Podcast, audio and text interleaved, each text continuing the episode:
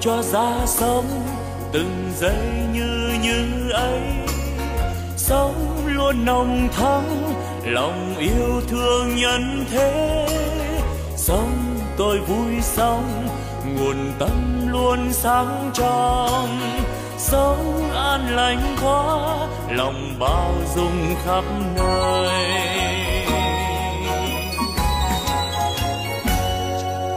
Sống tôi vui sống từng giây yêu thương quá sống tháng sống vì tha nhân nên vui sống phút như như ấy, làm cho tâm tươi sáng. Cái như như ấy, là nguồn tâm sáng soi. La la la la la la la la la la la la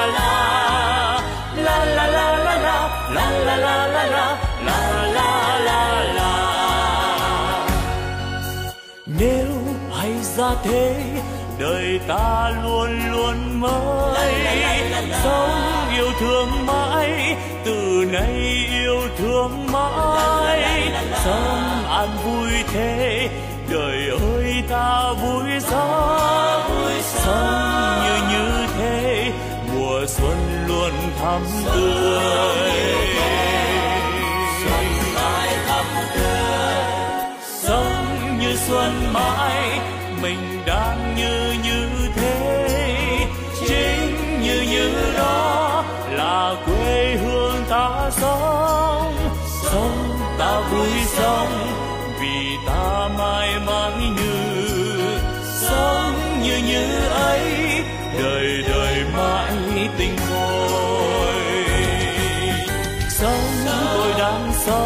đời ơi, sao vui quá. Sống tôi đang sống vì đời quá tươi vui. Sống như đang sống.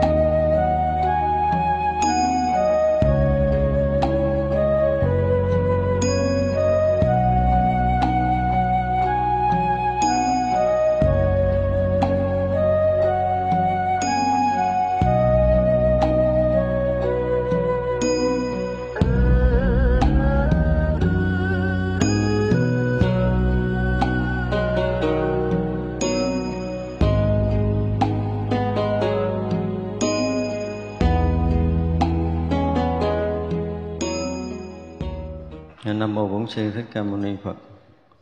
À, kính thưa hội chúng, sáng nay chúng ta đang học lễ dở cái phần khổ tập thánh đế ở trong cái cõi thế giới mật huấn à, và chúng ta đã học xong cái phần à, là lưu chuyển.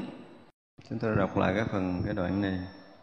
Phật tử về khổ tập thánh đế trong thế giới mật huấn hoặc gọi là thuận sinh tử là nhiễm trước, là đốt cháy, là lưu chuyển, là gốc bại hoại, là mối hữu lậu, là ác hạnh, là ái trước, là nguồn bệnh, là phân số.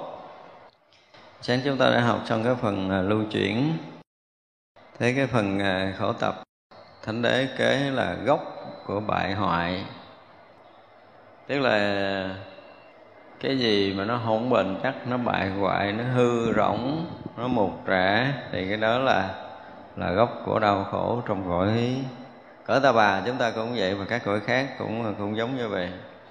Như vậy là, những cái mà chúng ta xưa nay cho là thật, cái mà chúng ta đang ờ, đang dùng xài mấy chục năm này, mình cũng tưởng nó là thật, là cái thân của mình.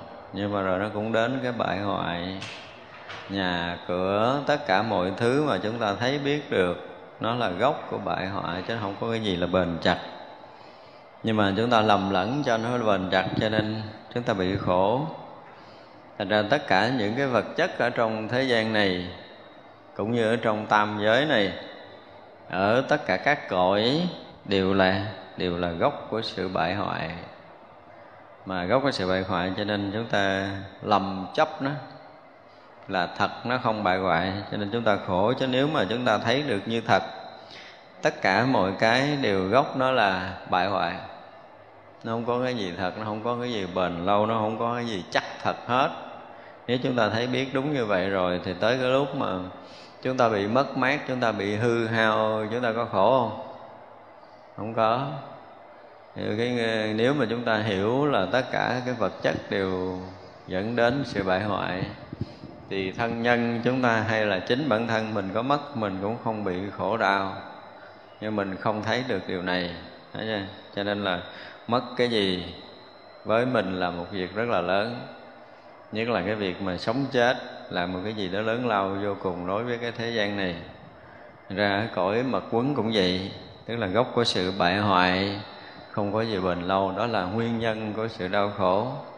Thì có những cái mà cả đời mình gây dựng nên cả đời mình cất được cái nhà cất ở đưa chưa được bao lâu nó bại hoại rồi nó hư hao rồi. Như vậy là khiến chúng ta phải lo lắng chúng ta phải phải sầu khổ. Thì đó là nguyên nhân của sự khổ ở trong cõi ta bà này. Là mối hữu lậu.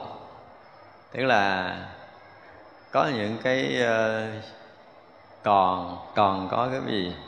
Cái mầm móng sinh tử không, là mối của của sinh tử. Hữu lậu là cái gì? Còn là những cái rò rỉ, những cái sinh khởi để chúng ta bị bị sinh tử luân hồi. Khi mà người mà dứt sạch hữu lậu, tức là chứng gì? Chứng được lậu tận thông lậu đạt được cái lậu tận trí. Chứng được lậu tận minh, thì tới chừng đó thì mới hết khổ. Như vậy là ở nơi tâm của mình mà còn sinh khởi, thì chắc chắn là chúng ta còn còn khổ. Cho nên với cái phần mà khổ tập thánh đế này, thì ngài văn thù nói là cái mối, cái diền mối của hữu lậu là khổ. Người ta còn sinh khởi nơi tâm thức là còn gì? Còn lậu hoặc sinh tử. Có lậu hoặc sinh tử, mà còn có lậu hoặc sinh tử, tức là còn khổ. Thật ra một người mà dứt trừ cái khổ đau trong tam giới này thì chứng được lậu tận minh. Có được cái lậu tận trí, chứng được lậu tận minh. Và chừng đó thì mới hoàn toàn khổ. Thật ra tất cả những vị a la hán trở lên mới được gọi là nhổ tận gốc của khổ đau. Còn An na hàm vẫn chưa chứng được lậu tận minh. Là tất cả chúng ta ở đây nếu không có cái lậu tận trí, thì khổ vẫn còn. À? chưa? Chưa dứt trừ tất cả những lậu hoặc sinh tử trong muôn vạn kiếp thì khổ đau vẫn còn. Cái tiếp nối sinh tử là cái gì đó nó khổ, ở trên nói rồi, cái luân chuyển nó là khổ rồi. Cho nên còn cái cái cái lậu hoặc, tức là còn sinh tử tiếp nối. Cho nên chúng ta không thể nào tránh khỏi cái khổ đau được. Và nó là gốc, nó là diềm mối của hữu lậu chúng ta có bao giờ mà ở được trong cái cảnh giới không có sinh khởi ý niệm không? Chưa đạt được, đúng không? Mà chúng ta học cái điều này để chúng ta thấy, để đi sâu vào thiền định đó là khi chúng ta có những lúc chúng ta yên định thật sự. Nhưng mà chúng ta vẫn cái gì? Vẫn mù chưa có sáng, chúng ta nên nhớ điều này nha. Thỉnh thoảng có những người tu tập thiền định đạt được cái cái rỗng ở nơi tâm. Tức là có những cái đoạn mà mình không có ý niệm ở nơi tâm. Có những đoạn mình rớt vào cái cảnh giới không. Nó hoàn toàn không có ý niệm gì hết. Nhưng mà đó không phải là gì? Không phải là cảnh giới của thánh hiền. Chưa tới, chưa đạt được chánh định khi nào mà chúng ta đạt được chánh định thực sự trong đạo chúng ta rớt vào cái chỗ không. Giống như bây giờ à, à, hôm trước hôm trước mình nói tới cái không vô biên rồi thức vô biên không vô biên xứ thức vô biên xứ vô sở hữu xứ phi phi tiện xứ thiên á. Thì chỗ đó cũng là chỗ rỗng lặng mênh mông hoàn toàn không có tâm thức nào khác không có sinh khởi ý niệm buồn thương giận ghét gì ở trong đó. Nhưng mà nó chưa có được cái gì chưa có được cái tuệ. Cái tuệ phát sinh là một cái gì đó nó hoàn toàn khác hẳn với cái định lực từ trước tới giờ. Đây là một cái điều khác biệt của thánh và phàm. Người phàm cũng có thể lặng lẽ không khởi niệm. Chứ đừng nghĩ là người phàm không uh, dứt được vọng niệm được nha. Có. Những cái vị thánh nhỏ nhỏ tức là chúng ta có tu thiền định có thể chúng ta vượt khỏi cái cõi người của mình, thì nó sẽ hiện một số cảnh giới thiền định ngang với các cõi trời. Nhưng mà chỗ đó chưa phải là tuệ của thánh. Thật ra ở trong cái định mà nó có thực sự tuệ theo cái kiểu mà như lục tổ nói, định huệ đồng đẳng, như mình lâu nay mình giảng thì thật sự chưa có mấy người thông cảm được cái chỗ này. Thực sự thì chúng ta không có tới chỗ này chúng ta không bao giờ có thể thông cảm được là cái phút chốc của một cái người thấy được cái sinh tử cuối cùng được đoạn dứt. Chúng ta thấy rõ ràng cái đoạn dứt sinh tử sau cùng trong tam giới này. Có nghĩa là tận tất cả những cái nguồn sinh khởi mà chúng ta thấy được. Ra chúng ta thấy cái cách nói mà rất là hiền hậu, dễ thương của ngô thừa ân. Ngô thừa ân nói chuyện dễ thương, phải chưa? Khởi đầu cái quyển tây vô ký, nói cái chuyện ba khơi trên trời, dưới đất gì đó tự nhiên có mấy cô tiên đâu trên trời xuống tắm. Tắm cái ngồi trên cục đá, cái con khỉ nó thấy thích quá là nó ôm cục đá, cái tự nhiên cục đá nó nổ ra cái con khỉ.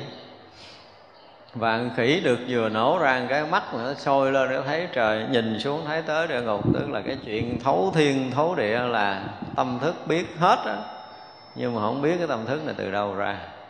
Không biết không ai có khả năng biết, trừ thánh trí phát sinh.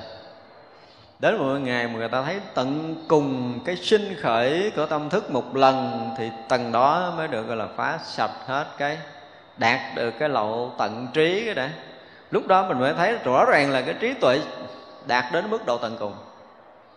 Phá sạch tất cả sinh tử trong tam giới này một lần thì mình thấy rõ ràng đó, từ cái chỗ chỗ nào nó sinh ra ý niệm. Bây giờ giống như mình đứng ngay trên lầu mà nhìn người ta đi từ cửa đi ra thấy rất rõ thấy không còn làm lẫn cái chuyện này thì mới phá được cái hữu lậu. Thật ra khi mà chúng ta định định cái gì thì định nhưng mà chưa sanh cái tuệ vô tận trí đâu à, cái tuệ hữu lậu không thể sinh được. Các vị a na hàm chưa sinh được cái lậu này cho nên vẫn chưa chứng được thánh quả a la hán vẫn là a na hàm ở trong định đó hàng hàng trăm kiếp như vậy vẫn không thể phá được. Đây là cái cái nhân của thánh được gieo trồng trong muôn vạn kiếp tu tập của mình. Phải nói như vậy ai làm biến thì gắn chịu không có nói chuyện phá sinh tử chuyện phá hình thử là những chuyện nằm mơ. Mà mơ không phải ăn kiếp, mà mơ hàng tỷ kiếp nữa. Cái sự quyết tâm quyết liệt, cái sự khẩn thiết tu hành của mình chấp nhận trả ly tất cả những cái gì trong tam giới này, hằng hà, xa số kiếp như vậy mới đạt được cái tí lậu trận không phải dễ đâu. Chứ nếu không ở trong định mãi mãi, chúng ta vẫn thấy ờ, yên định, vẫn thấy an lạc vẫn thấy hạnh phúc, vẫn thấy mênh mông, vẫn thấy rỗng lặng, vẫn thấy thênh thang. Thấy cái gì đó thấy nhưng mà không bao giờ thấy được cái chỗ tận cùng của cái sự sinh khởi. Thì sinh khởi trong muôn vạn kiếp chúng ta chúng ta tưởng tượng như là một cái gì? Như một cuộn phim dài, chúng ta phân chúng ta cắt từng à, từng khúc, nhưng mà phân không tới tận cùng. Thì cái khúc mà gần cuối nó bắt đầu nó ít hình ảnh hơn nha? Khúc thần cuối nó, nó, nó hiện cái cảnh mờ không có thân không có tướng không có tâm. Nó là cái gì nó rỗng rỗng nhưng mà nó mù mù. Lạ lắm nó vẫn tiếp tục làm mây mù. Trước cái phút mà sinh cái lộ tận trí nó vẫn là mù. Trước cái phút mà diệt thọ tưởng định nó vẫn là mù. Đây là điều mà chúng ta phải biết. Đó cho nên khi mà hành giả tới cái chỗ mà nó vẫn chưa có phá toan hết tất cả các vô minh hung ám thực sự đến cái phút chốc đó chúng ta mới thấy thực sự là phá toàn vô minh hồn ám. Như chúng ta thấy như vậy nè ha, với với mắt phàm chúng ta thấy rõ ràng là có ánh sáng mặt trời. Chúng ta thấy đường, chúng ta đi, chúng ta thấy đường, chúng ta đọc chữ, chúng ta thấy mọi điều. Nhưng mà cái thấy này nó chưa bằng một phần triệu, một phần tỷ cái thấy lúc đó nữa. Kỳ lạ như vậy nó rực một cái là như là bùng nổ ánh sáng kinh khủng, kinh hoàng nó xảy ra để nó xóa sạch hết tất cả những cái gì hôn ám trong muôn vạn kiếp của mình. Nó tháo gỡ tất cả những cái che chắn từ muôn vạn kiếp của mình bằng tất cả những nghiệp tập sanh tử của mình. Lúc đó nó bùng dở một cái loại trí tuệ kỳ lạ mới hẳn hoàn toàn ở trong một cảnh giới là không phải là cảnh giới của các vị chư thiên ở cõi trời chịu nổi nữa thì khi cái rực sáng nó sáng ra là toàn cái thế giới này nó rực sáng một lần. Không biết là mình bị che cái kiểu gì, không biết, nhưng mà bước phục qua cửa ngõ đó là toàn là rực sáng chứ không còn nói chuyện khác nữa, thì mới phá được tới cái hữu lậu thật ra chúng ta vẫn còn bị khổ, lý do là hữu lậu còn. Chúng ta nên biết điều này. Cho nên đến đây là những cái công phu mà đến giai đoạn thực sự cuối đến giai đoạn mà một hành giả đi vào hoài, cứ là đi vào định ra, định tới, định lui, định lúc nào cũng có khả năng nhập định nhập định từ cái đời này qua tới đời khác. Nhưng mà hữu lậu vẫn chưa sạch. Lậu tận trí chưa sanh thì hữu lậu chưa sạch. Ra thánh trí hiện ra mới phá được cái ý niệm sinh tử cuối cùng trong sinh tử, phá được hữu lậu mới đạt được cái cảnh giới vô lậu một cách tuyệt đối đối với đạo phật.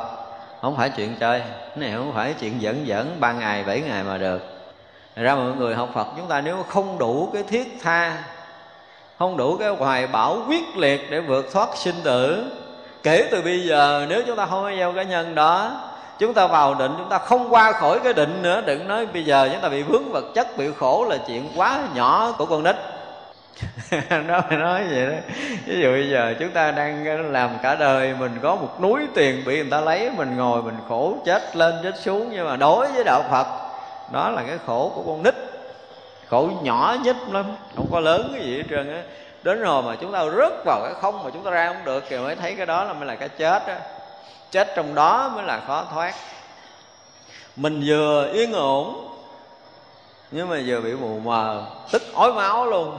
Cái khúc đó mới là đáng tức cái khúc này chưa tức lắm rồi à, tiền của danh lợi bị tước đoạt hết thậm chí là mất mạng lên mất mạng xuống là rất nhỏ đối với các vị thánh hiền, khi ở trong cái cảnh giới không ra chúng ta thấy cái cách diễn tả ngô từ ân là con khỉ bị kẹt trong núi, ăn như ăn hòn sắt nóng, uống như uống nước đồng sôi là chúng ta phải cảm đủ cái độ khổ sở đó nhưng mình bây giờ đang rất là đói rồi, nhét một cục đồng vô miệng, mình để mình phải nhai, mình nuốt, khổ cỡ nào mà đồng đồng nóng nữa uống uống từ đâu tới đâu, nó cháy ruột, cháy rang ra làm sao chúng ta cảm thông được cái đó, chúng ta mới thấy là cái khổ kia nó nhiều như cái núi tu di vậy còn cái khổ trong tâm, cái cái kiểu của chúng sanh mình nó như cái hạt cát nhỏ. Nếu mới dính gì cái khổ này còn nhỏ lắm. Chúng ta mới thấy là giai đoạn mà quyết liệt nhất để mà phá vỡ những cái bước tận cùng của sinh tử là một cái gì đó cực kỳ khó khăn. Cỡ mình mà nhịn đói cả đời, không có dính gì với cái chỗ kia hết trơn không có khổ, không có so được cái gì hết chúng ta bị, gọi là, bị xiềng xích cả một trăm năm, vẫn không thể nào so sánh được một phần tỷ cái khổ cái khổ giai đoạn kia mới là kinh khủng. Ra nói tới cái hữu lộ là một cái gì đó thấy gần như là thường. Nhưng mà đối với cái bậc thánh trí thì rõ ràng đó là cái khổ của chúng sanh. Mình nghe tới hữu lậu mình thấy nó thường, đúng không? Tại vì mình ở trong hữu lậu mình đang ở trong đó. Mình thấy nó không có cái gì ghê gớm, lớn lao lắm nhưng mà các vị bắt đầu nghĩa là ngấp nghé qua, bước qua cảnh giới không mà không được không. Đó, đã tới không rồi, nhưng mà mình thấy, ủa, sao rồi mình vẫn còn? Ở đâu đó ý niệm sinh tử, ở đâu đó cái mà móng ngã chấp ở đâu đó cái con người vẫn còn, ở đâu đó chúng sanh chưa hết. Rồi chúng ta muốn mò, muốn môi, muốn móc, lòi cái thằng chúng sanh cuối cùng ra, không biết nó ẩn chỗ nào trải qua đời này kiếp nọ trong công phu, không phải là một đời. Tới cuối cùng mình phát hiện ra một chúng sanh cuối cùng tận diệt. Gọi là diệt thọ tưởng định là một cái gì đó ghê gớm. Rất là khó để dứt trừ cái hữu lậu, cho nên với cái, những cái người mà có trí thì thấy rõ ràng cái mối hữu lậu là là mầm móng của khổ đau ở trong cõi mật quấn. Đó là cái mà chúng ta phải biết và cái kế đó là, là cái gì? Cái ác hạnh. Ác hạnh thì mình hiểu cũng mang máng rồi đúng không? Đọc tới chữ ác hạnh là ai cũng nghe là cái việc làm ác. Thì tất cả những cái gì mà gây khổ đau cho mình cho người dùng từ khổ đau nghĩa nó nặng làm cho người ta bất an. Vì mình thì đó là được xem như là hạnh ác. Nó đối với bên ngoài á thì rõ ràng những cái việc mà mình làm để cho người ta bất an, dao động, đó là hành ác. Đúng không? Đối với mình, có những cái việc mà mình cũng không có làm cho mình được định tâm là gì? Mình ham muốn điều này, mình sân giận cái điều kia, mình nhớ nhung cái điều nọ, mình phiền hận, rồi mình ganh tị, mình ích kỷ tất cả những cái dính mắc đều là ác hạnh của mình. Mình phải thấy tự mình khởi, phát khởi cái ác hạnh là mình giận ai đó. Nhưng mình thấy nó ác hạnh không? Không, mình không thấy nó ác hạnh. Rồi khi mình tiếp tục mình giận, thì cái cơn giận nó càng lúc nó càng sinh khởi nhiều, nó tạo quá nhiều cái gì? Cái hữu lậu cho chính bản thân mình. Tạo quá nhiều cái mầm móng sinh khởi mới, sinh khởi cũ cả vốn lẫn lời chồng chất chồng chất chồng chất chồng chất con người ta làm ăn kiếm tiền thì khó mà cái gì nó làm cho cái dục vọng, làm cho ý niệm nó trào, nó đầy là càng lúc càng càng nhiều càng dễ. Một vốn tới một tỷ lời là là ra là cái việc này cái lợi nhiều quá cho nên ai cũng thích làm. Nằm không bây giờ cũng để sanh nhiều cái gì nữa, nhiều cái ác hạnh. Không nằm tại chỗ cũng sanh ác hạnh nữa, chứ không phải là đợi chúng ta phải giao tiếp để làm ta bất an một lời nói, một suy nghĩ, một cái hành động của mình đem đến sự bất an cho người khác thì điều đó gọi là ác hạnh. Thì vậy là chúng ta có lời nói bình an nào cho cuộc đời này chưa?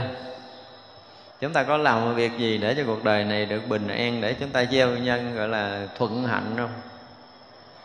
Thiện hạnh, không? Thiện hạnh chúng ta là còn ít, thỉnh thoảng thôi thỉnh thoảng chúng ta có những cái suy nghĩ có một vài việc làm để cho người khác yên. Nhưng mà sâu ở trong ngã chấp chúng ta không muốn cho người khác bằng mình. Một chút đó thôi là đủ có thể khổ người ta rồi. Sâu ở trong cái bản ngã mình mình muốn mình là người số một vậy thôi là thiên hạ đã bắt đầu khổ với mình rồi đó. Ai mà ngăn mình là hơi bị uh, khó chịu rồi thấy chưa? Mình cảm giác khó chịu với mỗi người nào đó ngang mình, hoặc là người ta hơn mình chút là mình thấy mình, chính mình đã bất an rồi. Cho nên cái sâu xa của cái ác hạnh xuất phát từ cái gì? Thì cái ngã chấp. Từ cái độc tôn không? Từ cái duy nhất của bản ngã mình, mà nó sanh ra rất là nhiều cái ác hạnh.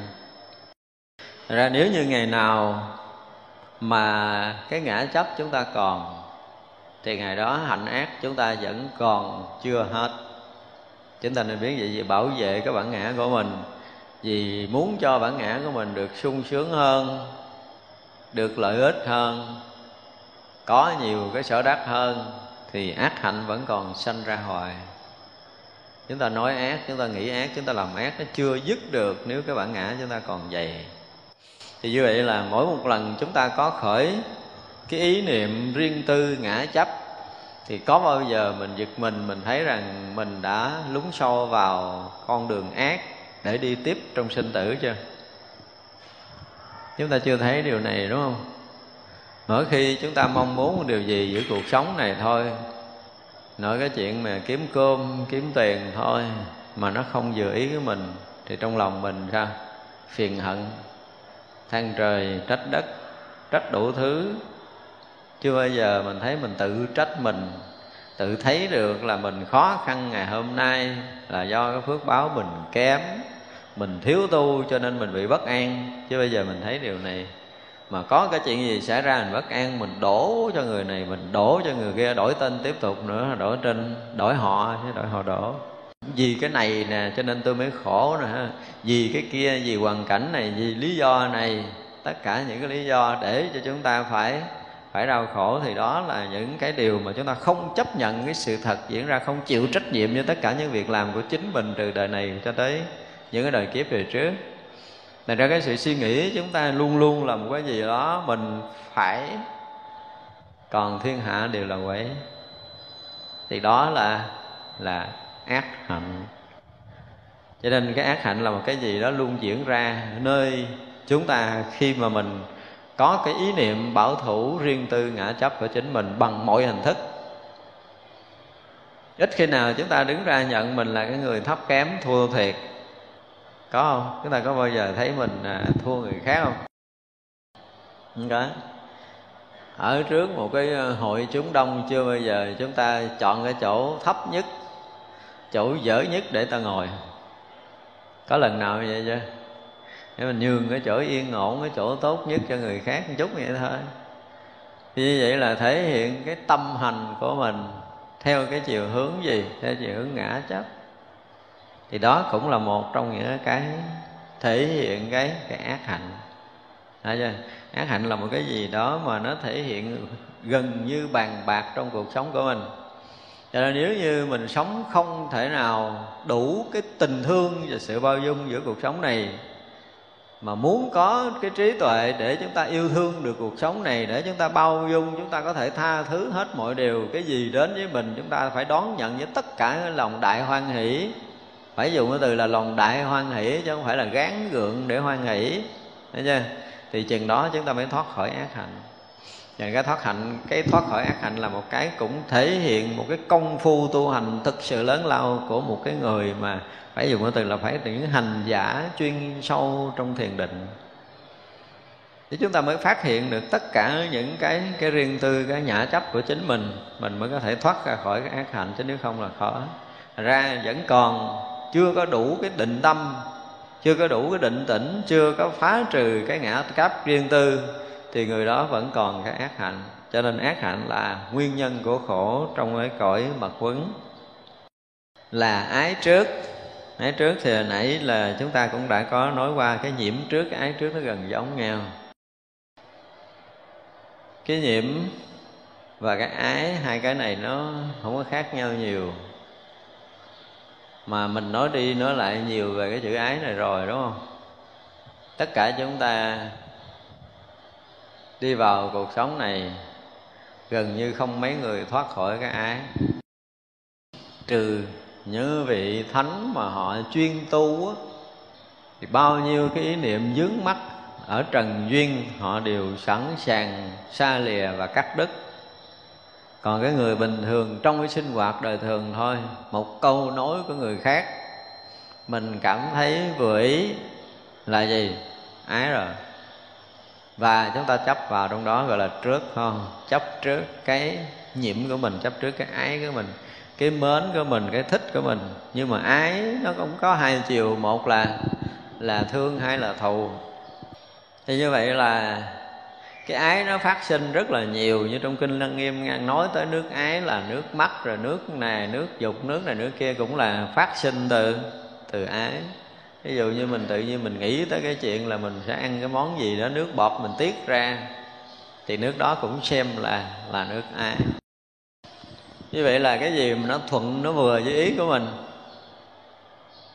Khi mà chúng ta cái lục căn mà tiếp xúc với lục trần đây là cái chiều của 12 nhân duyên phải không? Của minh duyên hành hành duyên thức thức duyên danh sắc danh sắc duyên lục nhập lục nhập duyên xúc. Xúc duyên thọ thọ bắt đầu duyên ai?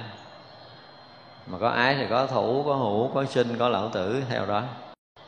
Cho ra một người có tu thực sự á, thì ngay khi xúc họ dừng, đó, giống như là cái thiền tứ niệm xứ, mình ngay cái xúc của thân là chúng ta dừng lại.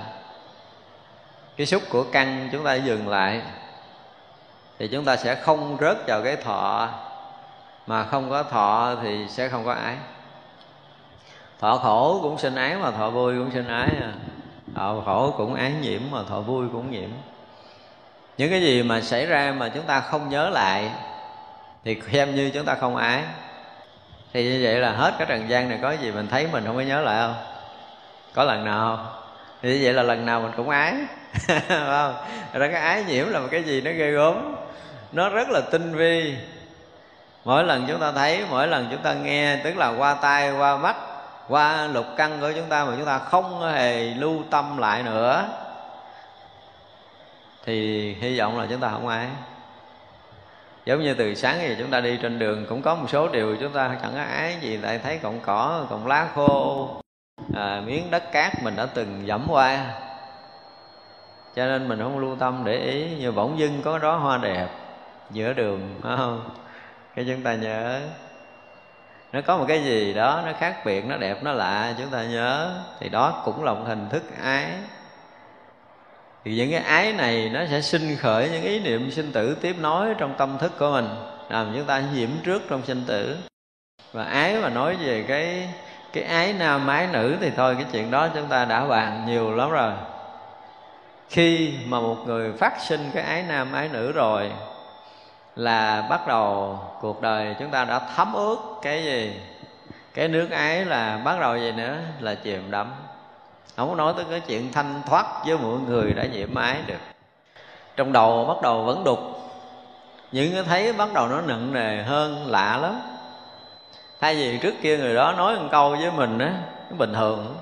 Nhưng mà khi chúng ta nhiễm ái rồi, một câu nó trở thành một cái kỷ niệm. Một là đẹp, rung để chết người. Hai là khổ, không có một ngày gỡ ra. Hồi xưa chửi mình câu không có gì hết trơn, nhưng mà khi mà mình đã nhiễm ái người đó rồi chửi một câu nó thành nặng ghê gớm. Lạ kỳ như vậy. Khi mà chúng ta đã nhiễm ái nam nữ rồi, một câu nói, một cái hành động của người khác nó trở thành một cái gì đó nó nặng trọc và chìm đắm mình, ở trong đó mình ra không được. Nhiễm nước ái là một cái gì đó nó làm cho con người ta càng lúc càng chìm chứ không có lên được. Rất là khó phá cái điều này nếu mà chúng ta không khéo tu đời này mà chúng ta bị nhiễm một lần thì thôi thôi càng ngày càng nhiễm ở các đời kiếp trác chứ không hết được. Công phu thiền định đạt tới một cái đỉnh rất cao họ mới ra. Còn không là ra không có được. Đó là điều mà chúng ta phải biết. Ái là một cái gì đó nó ghê gớm khiến con người ta phải phải khổ lụy từ đời này kiếp nọ.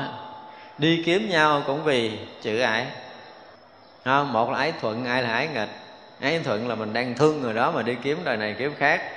Không? Còn nghịch đó là làm thù người đó mà đi kiếm để trả thù. Không có cách nào mà chúng sanh thoát khỏi điều này trong muôn vạn kiếp sinh tử. Đó là điều mà chúng ta biết. Thương ít thì kỳ sau gặp nhau nó cũng ờ, sức đầu mẻ tráng ít ít thôi. Không? Thương nhiều thì ờ, thì chìm đắm tiếp nữa. Và dù tôi nói là hồi trước dù có lên tới cõi trời đi nữa, bị dướng ái rồi thì cũng bị bị lôi xuống khó mà thoát được. Đó là điều mà cái người ta người tu chúng ta phải biết được điều này. Cho nên ái trước là rõ ràng với cái nhìn của ngài văn thù khổ là nguyên nhân của khổ. Nha, ái là nguyên nhân của khổ. Thực sự ngay khi ái đã là khổ rồi và bắt đầu nhướng vào con đường ái nhiễm là con đường khổ đau vô tận không có một ngày dừng. Thành ra chúng ta thấy là có đôi lúc chúng ta đi chúng ta tự gieo mình vào. Chúng ta tự rớt vào, chúng ta tự mò mẫm tới để làm cho mình chìm đắm. Đương nhiên là mình biết chuyện đó khổ rồi, nhưng mà nó không biết làm sao, tôi cũng biết khổ nhưng mà tôi gỡ không ra. Có không? Có nhiều người nói cái câu này lắm. Có thực sự biết khổ chưa? Chưa. Nếu chúng ta thực sự thấy nó là khổ, chúng ta không bao giờ bị dướng. Nhưng mà nó cũng có một cái gì vui vui sau đó, thấy chưa? Khổ thì khổ, nhưng mình cũng có một cái thích thú gì trong đó.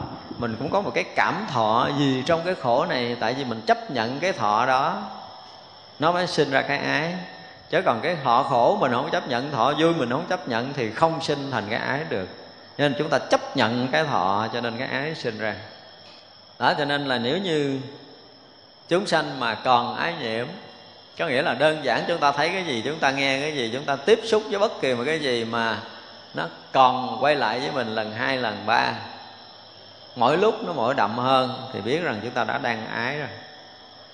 Thấy một cái cảnh đẹp, thấy lần hai mình vẫn còn thấy thích, lấy lần thứ ba mình vẫn còn thấy thích, và thậm chí là không còn thấy mình ngồi tưởng ra mình cũng thích luôn, thì đó là chúng ta ái rồi. Thấy một người khác khoái một lần, chúng ta thích chút, lần thứ hai chúng ta thích thú hơn, lần thứ ba là không bao giờ quên nữa là quá động rồi. Ha à? Cho nên vừa có một cái tác ý, vừa có một cái cái thích thú, vừa thấy có một cái gì đó dễ chịu hoặc là khó chịu phát sinh nơi tâm, tức là chúng ta rớt vào con đường ái rồi. Đó, cho nên khi mà chúng ta nhìn mà chúng ta không ái là hoàn toàn không có phát sinh cái dễ chịu và khó chịu. Chúng ta nghe mà chúng ta không ái thì không phát sinh cái dễ chịu và khó chịu. Dễ chịu cũng chấp mà khó chịu cũng dính mà dính có nghĩa là nhiễm, cho nên là nhiễm có nghĩa là ái. Như là thấy, nghe hay biết đều bị nhiễm ái.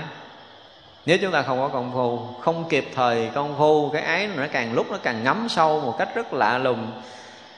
Mình thấy vừa ý cái đó mình thấy được, cái người này có thể chấp nhận được cái gì đó, mình nghĩ vậy là thôi. Nhưng mà về tối nằm mơ, mình thấy mình đi chơi với người đó ngày kia mình thấy cái gì đó thêm, rồi mình muốn liên hệ, rồi mình muốn nói chuyện, rồi muốn làm thân, rồi mình muốn cái gì đó nó dài dài, những cái muốn về sau đó để bắt đầu nó nhiễm. Thì ái nhiễm là một cái gì đó không thể dừng đối với tất cả chúng sanh. Nếu không biết tu, và không dừng thì sao? Khổ nó càng lúc nó càng chồng chất đối với tất cả chúng sanh, nếu nhiễm ái nhiều. Ra mình thấy những cái gương mặt mà nhiễm ái chúng ta dễ nhìn lắm không bao giờ cái khí sắc thanh thoát nó hiện ra nơi người đó. Có một cái gì đó nó trầm nịch có một cái gì đó nó đè nặng ngộ lắm nó không có mở ra được cái gì hết. Người nhiễm ái chúng ta nhìn mặt là thấy biết liền thấy mặt là biết liền. Phải dùng cái từ vậy thấy mặt là biết liền. Nó nó nó nó, nó không có cái nét thanh thoát nhẹ nhàng. Người mà không nhiễm ái người ta hồn nhiên vô tư trong sáng có một cái gì nhẹ nhàng kỳ lạ lắm nhưng mà khi đã nhiễm ái rồi là một cái gì đó ở một góc riêng, một chân trời riêng, một cái gì đó nó riêng, ngộ lắm. Chúng ta riêng riêng riêng. Đang hai bạn bè chơi chung rất là thân nhưng mà bắt đầu mình nhiễm ái cái gì, biết là muốn nói chuyện điện thoại cái mình say qua bên nữa mình bấm bấm chứ đâu dám để trước mặt, bấm sợ người ta biết. Nó bắt đầu nó riêng, nó bắt đầu riêng. Nói chuyện nữa mới chạy ra cái góc riêng. Nó tối rồi phải tắt đèn, khóa cửa riêng, rồi bắt đầu mới nói chuyện riêng. Nó bắt đầu nó riêng tư, nó bắt đầu nó nó sâu, nó bắt đầu nó chìm, càng lúc nó càng ngấm. Thì rõ ràng là chúng ta đã bị nhiễm cái gì đó. Chúng ta mới hết hồn nhiên. Và cuộc đời khi mà chúng ta đã không còn hồn nhiên thì bắt đầu trầm nịch. Bắt đầu xảy ra, phải không? Trầm luân xảy ra, khổ ải xảy ra. Sau đó thành ra nhiễm ái là một cái gì đó càng lúc càng nặng. Và càng lúc càng khổ chứ không có phải, không có dừng ngang ở cái điểm nào. Ái không có điểm dừng. Ngộ vậy trừ trường hợp người đó ngộ đạo. Nhưng mà muốn ngộ đạo đâu phải dễ nhiễm ái rồi muốn ngộ đạo hơi bị khó. Tại sao tâm hồn không còn trong sáng nữa? Nhiễm ái rồi là hết trong sáng rồi. Cái hồi mà chúng ta vô tư, chúng ta trong sáng, chúng ta nhẹ nhàng nói khi nhiễm rồi cái trầm nịch, nặng nề nhìn gì cũng cũng nhìn theo cái kiểu mà phải dính mắt, chúng ta mới chịu. Mà không dính mắt là không chịu, cho nên khó thoát lắm. Người nhiễm ái rồi đó, cái nhìn gì họ cũng bị dính mà muốn thoát, muốn phá vỡ cái đó rất là khó. Và nói âm dương nhiễm ái là gì? Đã nhiễm âm mà. Nhiễm âm. Nó nhiễm âm thì càng lúc nó càng càng âm u, càng tối mù chứ không có không có sáng, không có trong sáng được. Thì đó là con đường khổ không? Nhiễm ái càng nhiễm là càng khổ. Nhiễm ít thì khổ ít, nhiễm nhiều thì khổ nhiều. Không thể nào nói nhiễm ái mà không khổ là cái chuyện đó không có trong trần gian này rồi đó thành ra là với cái nhìn của ngài dân thường, ngài thấy rất rõ ái trước là là khổ. Ái trước thì không thể nó không khổ được. Là nguồn bệnh, thì rõ ràng là tất cả chúng ta là cái gì? Chứa một cái nguồn bệnh lớn lao vô cùng. Bệnh này nó là bệnh không phải là một đời, một kiếp, mà bệnh muôn vạn kiếp. Nếu bệnh đơn giản là cái bệnh dính mắt của mình á, bệnh mũ mít mũ mít không có dính nhiều đâu. Mũ gì đó là mũ bệnh keo keo keo mà loại loại loại loại keo tốt. Người ta không có làm cái gì tới mình trở nội thấy người ta đi, không có vừa ý mình, cái cũng bắt đầu dính mắt nữa. Kỳ lạ vậy, không biết làm sao. Cái nguồn bệnh của mình á, nó dễ bị phát bệnh lại giống như một cái người mà yếu, cái hở hở là bị trúng gió à. Thấy chưa? Tụi mình là hở hở gì? Trúng gì? Mình bị trúng phong. Phong nó giật mình riết. Còn dữ hơn gió nó có phong tà nữa, nó còn ghê gớm ở cái buồn. Mỗi người á là cứ cái chuyện gì mình cũng có thể buồn được. Tại cái nguồn bệnh mình vốn một ổ buồn chứa trong, chỉ cần khơi một cái là bắt đầu nó buồn, nó khổ, nó khóc. Đã buồn rồi thì khó gỡ nó chọc cho người đó khóc thì không có khó gì hết tại vì nó chứa một ổ khóc ở trong ổ buồn ở trong sẵn rồi, nó chứa ở đâu thì mình không biết đó là cái nguồn bệnh của mình hở hở cái mình ganh tị. Ai chọc kẹo mình đâu người ta mặc áo dính gì tới mình. Vậy mà thấy mặc áo còn ghét liền à. Kỳ vậy đó. Thấy người ta cái gì hơn chút mới ghét à. chọc ghẹo gì mình. Vậy mà cũng ghét. Có nghĩa là những cái ổ bệnh này nó đã đã gần như là nó nó trở thành à, những cái à, những cái kho tàng lớn lao. Đụng cái là lồi nguyên một cái ổ nguyên một cái kho ra chứ không phải một ý niệm bình thường. Nguồn nữa mà cả nguồn cả ổ rồi ganh tị rồi so đo rồi hơn thua, rồi tính toán, rồi giận dỗi, rồi phiền hà. Đủ hết gần như là cái nguồn bệnh đó rồi, chúng ta là đầy. Gần như cái nào cũng thành kho. Chứa gần như là chứa sẵn, và sẵn sàng nổ. Kho mình sẵn sàng nổ với tất cả những cái chiều kích của tâm hồn. Xấu dở nhất lúc nào cũng có thể trung đổ ra. Cái tâm là nguồn bệnh mà. Cái này bác đại nhân giác cũng nói, tâm chúng ta là nguồn nguồn bệnh thân này là rừng tội. Đấy, vì nuôi thân rồi không biết bao nhiêu sinh mạng chúng sanh phải chết vì cái thân này.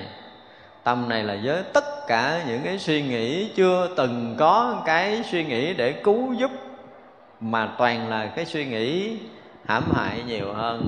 Ganh ghét ganh tị ganh đua hơn thua tính toán so đo phân biệt gần như là không lúc nào chúng ta dừng.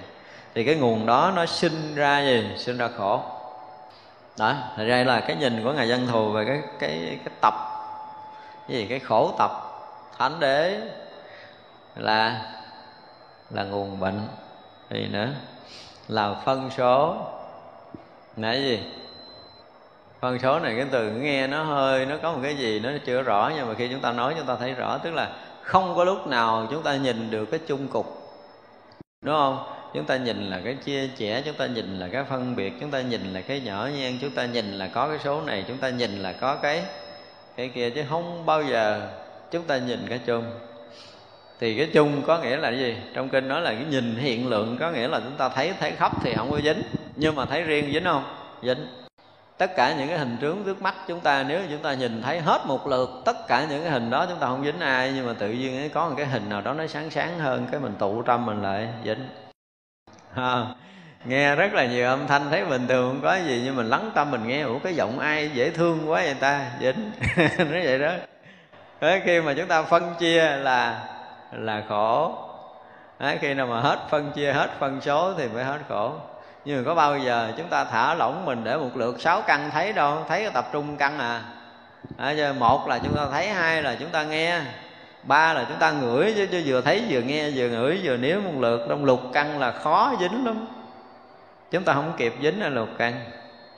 Có nghĩa là chúng ta chưa bao giờ xài cái hiện lượng trong cuộc sống này mà chúng ta xài cái tỷ lượng. Cho nên chúng ta bị khổ. Từ cái chỗ thấy phân chia cái thấy nhỏ nhiệm cái thấy phân biệt cái thấy so sánh cái thấy hai bên tất cả những cái thấy biết đó đều là cái thấy thuộc về phân chi phân số đều là cái thấy nhỏ nhiệm. Thì như vậy là nguyên nhân của khổ, phải không? Khổ tập thanh đế trong cái cõi mật quấn này. Chư phật tử về khổ diệt thánh đế trong thế giới mật quấn, hoặc gọi là đệ nhất nghĩa, là xuất ly, là tán thán, là an ổn, là thiện thú nhập, là điều phục, là nhất phần là vô tội, là ly tham, là quyết định. Thật ra những cái từ ngữ được dùng trong tứ đế này, dù cõi của mình hay là các cõi khác, nó có cái gì đó nó chung chung.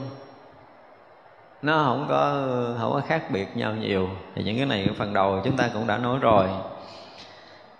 Về cái đệ nhất nghĩa là chúng ta đã nói rồi. Nghĩa đệ nhất là không có nghĩa thứ hai. Cho nên nhiều chư tổ hỏi ờ, nhau, thế nào là đệ nhất nghĩa đế? Thì vị tổ sư trả lời sao? Hét một tiếng hoặc là đập cho mê ba gậy gọi là cái gì? Đó trả lời rồi á. Ngài thủy lạo mới lại hỏi mở tổ, thế nào là đệ nhất nghĩa đế? Bị đạp một đạp lăn cù mèo, cười khô khổ đi mất tiêu. Ngộ rồi. Trả lời cái kiểu đó đệ nhất nghĩa đế không thể nào là có mũi ngôn từ trả lời đàng hoàng đó giống như sơ tổ và rạc ma nói chuyện bắt đầu mà nói chuyện tổ sư là phải nói từ cái từ ngữ này là cái người người đầu tiên là sơ tổ của chúng ta. Sau khi qua trung hoa rồi thì à, được vào nước lương vua lương võ đế tiếp kiến. Đêm đó nói chuyện đạo lý à, thì giai thoại này tất cả chúng ta đều nghe. Thì khi mà gặp vua lương võ đế rồi thì vua lương võ đế bắt đầu thể hiện cái gì? Các bạn ngã, cái công đức của mình. Đã từng cất rất là nhiều chùa. Vua mà cất chùa giống như cất trại lính thôi, có gì đâu ạ? Cho nên cái nhìn của, đối với tổ bồ đạt ma xuất thân từ gì nữa? Từ dòng dõi vua chúa nữa. Cho nên cái chuyện muốn bắt bao nhiêu thằng cạo đầu là chuyện dễ như trở bàn tay. Phải nói vậy đó. Nó đem chuyện đó hỏi với tổ là cái chuyện quá tầm thường tổ ta cũng đã từng là tha tâm, thái tử ấn độ, đâu phải người bình dân đâu. Nhưng mà lầm lẫn, cứ nghĩ rằng mình có tiền, mình xây dựng chùa chiền, rồi mình nuôi số người tu trong chùa là mình ghê gốm lắm rồi. Mà làm vua mà làm chuyện đó thì rất là nhỏ đối với người dân thường. Nhưng mà chỗ đó thì vua lê như đấy thấy mình là cái người có công đức lớn, tại vì tất cả chư tăng được ăn cơm của vua, ở một chùa của vua, cho nên lúc nào gặp vua là thể cái gì đó vua là người công đức vô lượng đúng không? Bây giờ có vua tôi mới được xuất gia tu hành rồi nó nó quen cái lỗ tai rồi. Thành ra là tổ bồ đề ngoan câu này là câu tâm đắc nhất của tôi ha chưa? Cho nên tôi đem ra tôi hỏi ngài là tôi đã cần từng cất cả trong ngôi chùa đã từng độ dùng cái từ là độ tăng luôn nữa nha tức là giống như là tiếp độ xuất gia chưa tăng luôn đó, với cái quyền của một nhà vua như vậy. Thì vậy là có công đức gì chưa tổ bà đạt ma trừng mặt nhìn vô lương như đế, trả lời một câu rất là lạnh lùng là, không công đức. Ừ, có một miếng luôn không có miếng công đức nữa đó. Đương nhiên, theo lý luận là có phước. Để vậy cũng hộ tâm bảo lo lắng cho tăng đoàn đó là việc phước thì đương nhiên là có, nhưng mà công đức thì không rồi. Như vậy là vua lương võ đế rất là sửng sốt. Lần đầu tiên nghe cha già mắt xanh, đầu chò bồm này nói chuyện kỳ cục. Ở đây tôi cạo đầu nói chuyện hiền khô à gặp cái ông ấn độ ra tóc trai vù xù, râu ria um sùm như cái hình chúng ta đang thờ mà trợn con mắt ghê gớm lên, nói một câu không công đức nữa, nghe vừa lương như đế sốc liền. Sốc thì mới hỏi là một câu nữa, thể hiện cái nghĩa rồi đối trẫm là ai? Tức là ông ông là ai á? Ông là cái gì? Cả cái đất nước này dám nói tôi đầy đủ công đức công đức vô lượng mà ông dám nói tôi công đức đối trẫm là ai? Bồ đề đạt ma lại một câu nữa là gì? Không biết. Không biết. Không biết này, đây là một cái lời khai thị thật sự. Nhưng mà vô lương cũng không hiểu luôn cái câu không biết này Chứ nếu như người tầm thường họ có thể biết. Tại vì đối với thiền không có cái chuyện đói trẩm có nghĩa là bản ngã, mà có cái gì đối bản ngã là pháp mà tổ thì không có cái chuyện ngã pháp. Tôi tới đây không phải cái chuyện gì ngã pháp, không có chuyện gì đói và không đói ở đây. Cái chỗ đói là không biết. Không có cái chuyện đói không có hai ở đây. Cái cách khai thị của của tổ cũng siêu xuất lắm, nhưng mà ông này không đủ căn cơ đó. Thì không hiểu nổi hai cái từ không biết của tổ. Tiếp đó vua lương đế mới hỏi thêm một câu nữa là gì? Thế nào là đệ nhất ngựa đế? Tổ bồ đề đạt ma trả lời sao? Quách nhiên không thánh. Ông này không biết luôn không biết chỗ quách nhiên không thánh là cái gì. Cứ nghĩ là cái chỗ đệ nhất nghĩa đế là cái chỗ thánh hiền cái chỗ phật ngự cái cảnh giới cao nhất của phật đạo là chỗ chứng đắc niết bàn là cái cảnh giới an lạc thanh tịnh thì nó cứ đợi ông này giải thích cái câu đó. À, nhà tổ quét một cái sạch rách luôn là quách nhiên không thánh. Đệ nhất nghĩa đế là không có gì hết không có thánh không có phàm. Thì đó mới là nghĩa đệ nhất chứ có một cái nghĩa gì, có thánh, có phàm, có sinh tử, có niết bàn, thì đó không phải là nghĩa của đệ nhất. Đó là cái lời nói của một cái vị đại tổ mà chúng ta đang thờ. Điểm thể hiện trọn vẹn một cái thấy nhìn kể từ đầu của một cái người tổ sư đi khai đạo người ta. Những cái câu nói đều là những cái câu nói mà khai thị để cho người khác thấy được chân lý, nhưng mà vua lương võ đế thấy không nổi vậy đó là cái chỗ đệ nhất nghĩa đấy là cái chỗ rỗng ren hoàn toàn không có thánh phàm ở đó. Chỗ vượt phàm mà là siêu thánh luôn. Chứ còn vượt phàm mà dính đeo thánh thì chưa phải phải chưa? Vượt phàm mà siêu thánh luôn. Đó gọi là đệ nhất. Thì nghi đệ nhất nghĩa đế là không có nghĩa. Tất cả những định nghĩa đều không có dính tới đệ nhất nghĩa đế tất cả những cái hiểu biết chúng ta đều là cái hiểu biết cõi gì của tâm thức chưa đạt tới. Chừng nào dứt hết tất cả những cái thấy hiểu, đạt đến một cái chỗ mà hoàn toàn không hiểu, không biết. Không luôn cái không hiểu, không biết. Đấy chưa? không luôn cái không không hiểu và không không biết đó thì chỗ đó mới là cái chỗ đệ nhất nghĩa đế. Giống như cái kiểu ngài bá trượng nói là cái gì? Cái người đại tu hành là người không dính mắt ở thinh sắc đối với mình không dính mắt thinh sắc là quá hay rồi, đúng không? Ngài nói là người đại tu hành là người không dính mắt ở thinh sắc và không luôn cái không dính mắt ở thinh sắc đó. Và cuối cùng là gì? Không luôn cái không dính mắt thinh sắc đó nữa thì đó mới thực sự là người đại tu hành. Thì chỗ đó là cảnh giới của đệ nhất nghĩa đó do đó đối với chúng ta còn hiểu, còn biết, còn nhận, còn hay, còn thanh tịnh, còn rỗng rang, còn cái gì đó với chính mình thì chúng ta chưa tới cảnh giới đệ nhất nghĩa này. Thì đó là cái nghĩa mà ở các cõi cõi ta bà chúng ta cũng như cõi mật quấn này là một cái cõi giới khác, không phải là trong cõi ta bà của mình. Nhưng mà nói tới cái cảnh giới khổ diệt thánh đế này, cũng đều nói như nhau. Thấy chưa? Thì à, như trong kinh hoa nghiêm đoạn trước thì định nghĩa chỗ vô tướng là cái chỗ vô y là cái chỗ vô phân nguyệt. Chỗ không sai biệt không một cảnh giới mà vô y và vô sai biệt là cũng là một từ ngữ khác của của đệ nhất nghĩa đế này. Là cái chỗ xuất ly hồi sáng khổ á, là không xuất ly bây giờ là ra ngoài rồi. Một cảnh giới ngoài tất cả sự so sánh phân biệt à, chúng ta nên nhớ vậy. Nếu mà còn so sánh, còn phân biệt, còn chấp trước được, thì chỗ đó không phải là cảnh giới diệt đế. Cho nên ngoài cái sự so sánh phân biệt nè, ngoài sự chấp trước của tất cả chúng sanh, khi nào mà chúng ta rớt vào cái cảnh giới mà chúng ta không còn so sánh phân biệt được, chúng ta không còn chấp trước được, thì chúng ta biết rằng mình đã tới cảnh giới xuất ly rồi. Ở ngoài tất cả những cái điều này. Mà chúng ta có cái ở ngoài đó không? Có nhưng chúng ta xài cái ở trong hơn là xài cái ở ngoài. Chúng ta luôn xài cái bị biết chứ không bao giờ chúng ta đang xài cái biết. Cái biết thì nó nó không phải là cái bị biết, cái bị biết là cái bị dính mất chúng ta còn so sánh, còn chấp trước là cái bị biết.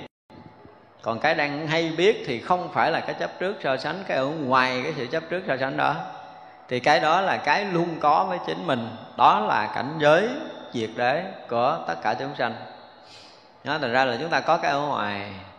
Đến lúc nào đó chúng ta không còn mặn mòi mấy cái so sánh phân biệt nữa. Chúng ta không còn nặng nề, chúng ta không còn chấp trước, chúng ta không còn cưu mang, không còn thấy nó là quan trọng nữa. Chúng ta hết xài nó. Đi đứng nằm ngồi không thèm xài cái so sánh phân biệt gì nữa. Thấy chưa? Không còn chỗ để mình dính mắt nữa. Sự thật thì chúng ta tới chỗ mà hoàn toàn không còn dính, không còn mắt, không còn chấp, không còn trước gì được nữa. Thì tới cảnh giới đó được gọi là cảnh giới xuất ly và chúng ta có cái tuệ xuất ly thật sự nha. Cái tuệ này nó sinh thì mình mới sống đúng được. Chứ còn mình hiểu không được. Hiểu chưa phải là tuệ. Hiểu là ý thức. Trí thức. Còn trí tuệ là nó không phải hiểu. Kỳ vậy đó. Trí tuệ là một cái thấy muôn thuở nó không bao giờ thay đổi.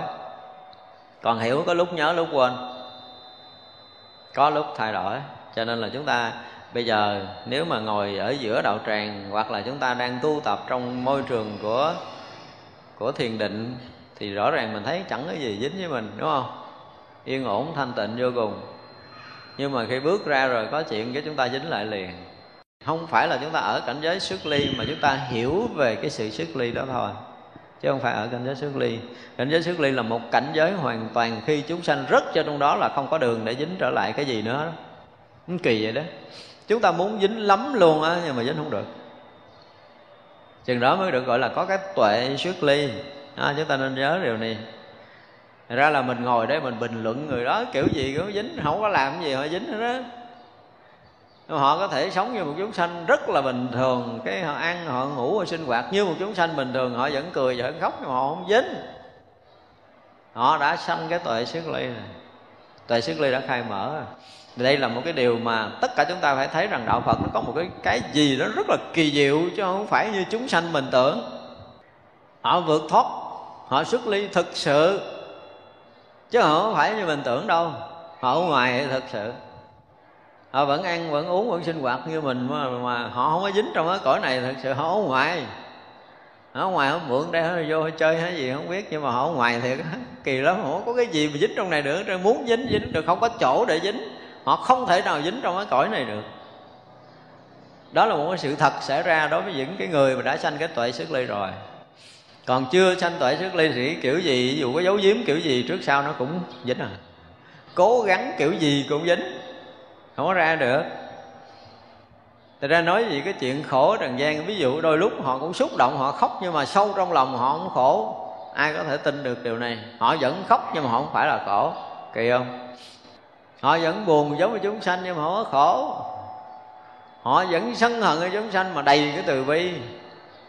Kỳ lắm cái này là phải hiểu sâu Chúng ta mới thấy rõ ràng là ông cũng đang trợn mắt với đầy tất cả cái từ tâm. Đang la hét với đầy tất cả lòng thương kỳ vậy đó. Còn mình la là mình sân. À, khác nhau ở chỗ này. Nên là cái nhìn của thánh cái hành động của thánh là phải nói là thánh ý thì khó mà lường được chúng ta không có lường nổi đâu. Thật ra khi mà người ta đến cái chỗ xuất ly rồi, cái đời sống của họ lạ lắm. Thấy thì rất là tầm thường, nhưng mà thực sự nó đầy sự sự siêu xuất ở trong đó. Mà chỉ có họ cảm nhận được thôi. Chỉ có những người tới đó mới có thể thông cảm được. Khi nào mà có một lần mình cảm được một cái vị thầy nào đó mà đang rầy la mình với tất cả cái từ tâm ở trong đó la mình như là tưới tẩm cái từ tâm lên mình nữa chứ không phải la mình là cho cái phiền hận tới mình.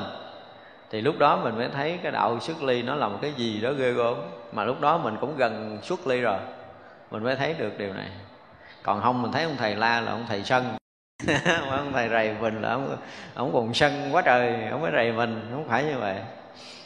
Thật ra khi hiểu được cái đạo xuất ly chúng ta mới thấy là cái điều siêu xuất ở trong đạo Phật nó luôn luôn có trong cái cõi này mà mình nhìn theo cái nhìn của chúng sanh ở đâu mình cũng dính. Đó là cái gì? Cái nguồn bệnh của mình rồi. Thấy chưa? Còn cái người xuất ly họ cũng nhìn đâu, cái kiểu gì cũng thoát được. Kiểu gì cũng thoát được. Chúng ta phải nói một câu vậy hối kiểu gì có thể dính. Nóng chân họ đứng lại được hết á. Ở tất cả các cõi chứ không phải cõi người mình. Họ luôn luôn đi vào các cõi. Nhưng mà không có dính cõi nào hết đi trong đó là sạch cái nghiệp của cõi đó nói là một cái điều kỳ diệu. Đi trong cõi người là sạch cái nghiệp của cõi người. Càng lún sâu cõi người chừng nào, những cái nghiệp mà càng sâu chừng nào thì càng sạch nhanh chừng đó mới là hay chứ. Còn mình hả, mình mình sợ dính gần chết, nhưng mà càng lúc càng quân cái nghiệp người, đúng không? Nhưng mà người ta càng đi sâu, người ta càng đi sạch. Cái khác của một cái người xuất ly đi các cõi là vậy. Với cái nghiệp đi vào các cõi thì nó dính nhưng mà cái nguyện đi vào các cõi của những cái bậc đã xuất ly rồi, họ hay lắm. Đi tận cùng những cái sự dính mắc của tất cả các cõi mà siêu thoát tất cả mọi cái sự vướng mắc đó mới gọi là xuất ly. Cho nên không có cõi nào có thể nắm đứng họ được. Họ đi đó để họ cứu độ chứ không phải đi vào để dướng mắt vì họ đã vốn dĩ là thoát, họ có một cái nguồn xuất ly rồi. Nguồn xuất ly vô tận đã có rồi cho nên chạm tới những cái dướng mắt là gì? Để chứng minh cái khả năng xuất ly của họ. Chứ không phải là bị vướng mắt tiếp không hề có chuyện đó. Đó mới là cái siêu xuất tam giới của những người có trí tuệ vượt thoát. Thật ra là ở cõi đó là sự xuất ly thật sự. Cái cảnh giới mà diệt thánh đế này là một cái gì đó nó siêu xuất lắm chúng ta hiểu được cái chuyện đó rồi, chúng ta mới đủ sức để kính lễ một cái chúng sanh đang hiện diện trước mặt mình với đầy tất cả những sự nhơ nhớp mà mình đã thấy. Nhưng mà mình hay được sâu tận bên trong của họ là tất cả những cái gì siêu thoát, nhưng mà họ vẫn lộ cái tướng phàm phu ra. Đó mới là cái điều mà đáng để ráng phục. Chứ còn sức liên cái vượt thoát hết rồi, không có chơi với mình thì cũng không có chỗ để đâu mình lại thế cho nhưng mà họ hiện tướng tất cả những cái như mình, họ có thể khổ những cái khổ của chúng sanh được, họ cũng có thể vui với cái vui của chúng sanh được, nhưng mà không dính trong khổ, không dính trong vui vui khổ không có đường để dính mắt nữa. Thì đó là đạo xuất ly của đạo phật. Nó là một cái gì đó rất là siêu thoát mà chúng ta không thể nào hiểu nổi. Cho nên khi mà chúng ta để học được cái kinh điển đại thừa chúng ta học được những lý luận sâu và vượt thoát của thiền tông thì hy vọng là chúng ta có một chút nào đó thông cảm, chứ thôi không thông cảm được đâu. Có những vị rất là siêu thoát nhưng mà họ sống nghịch hạnh. Họ sống nghịch hạnh hoàn toàn. Nó họ không ở trong chùa, họ ở thế tục. Họ không phải là người bình thường mà họ là người nhiễm. Cái gì cũng nhiễm. Vậy mà họ xuất ly mới là siêu tới họ muốn đi a lê, đi cái, trong khi mình muốn chết, mình chết mình chết đâu có được đâu. Họ không dính gì trên chơi để mà thoát. Thì mới là cao thủ. Chơi để mà dính thì thật sự là không có khả năng gì trong cuộc sống nào hết. Nhưng mà mình không chơi mình cũng dính. Mình chơi thì mình cần nhiễm thêm. Trong khi là cái người xuất ly là không có cái kiểu gì để họ có thể nắm đứng lại được. Họ đã lăn trùng trục trong tam giới này rồi thì không có chỗ nào vướng động là tán thán. Là tán thán không có đợi thế gian này ca tụng đâu. Cái chỗ đó là chỗ chư Phật mười phương khen ngợi. Đó cảnh giới diệt đế đó là chỗ chư đại thánh hiền thú hướng hướng tại cho nên chỗ đó là cái sự tán thán của tất cả các bậc thiện tri thức ở pháp giới mười phương. Còn mình khen có dính gì? Mình cũng không đủ trí để mình khen một cái người xuất ly. Thật sự là mình chưa đủ trí đó cho nên cái cách khen của mình nó cũng phàm tục. Nhiều khi cái khen của mình nó bị bị dơ người ta, chứ không phải làm sạch người ta. Nó có những cái vậy có nhiều người không biết khen mình cái mình thấy nó bị dính, cái lời khen của mình bị dính người ta, chứ không có làm cho người ta siêu thoát, mà thực sự người ta đã siêu thoát rồi. Người ta dùng cái lời của chúng sanh. Cho nên trong kinh viên giác nói là dùng cái tâm vọng đó mà hiểu về viên giác thì viên giác trở thành vọng dùng mình, dùng cái đầu của mình mà mình hiểu về cái cảnh giới chân, cảnh giới chân thành vọng. Được mình hiểu được tâm thức dự vào là một cái gì đó nó dính nhiễm. Thành ra cái chỗ tán thán này là chỗ của chư phật, chư vị thánh hiền khen tặng và tán thán.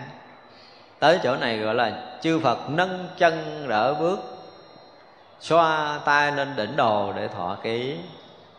Đó là cái cảnh giới diệt đế tới chỗ này là xứng đáng để được chư Phật mười phương khen tặng rồi, một người là siêu thoát, phàm trần rồi, vượt thoát tam giới rồi, sạch hết tất cả những vướng mắc trong trần gian rồi thì chư Phật xuất hiện khen tặng tán thán.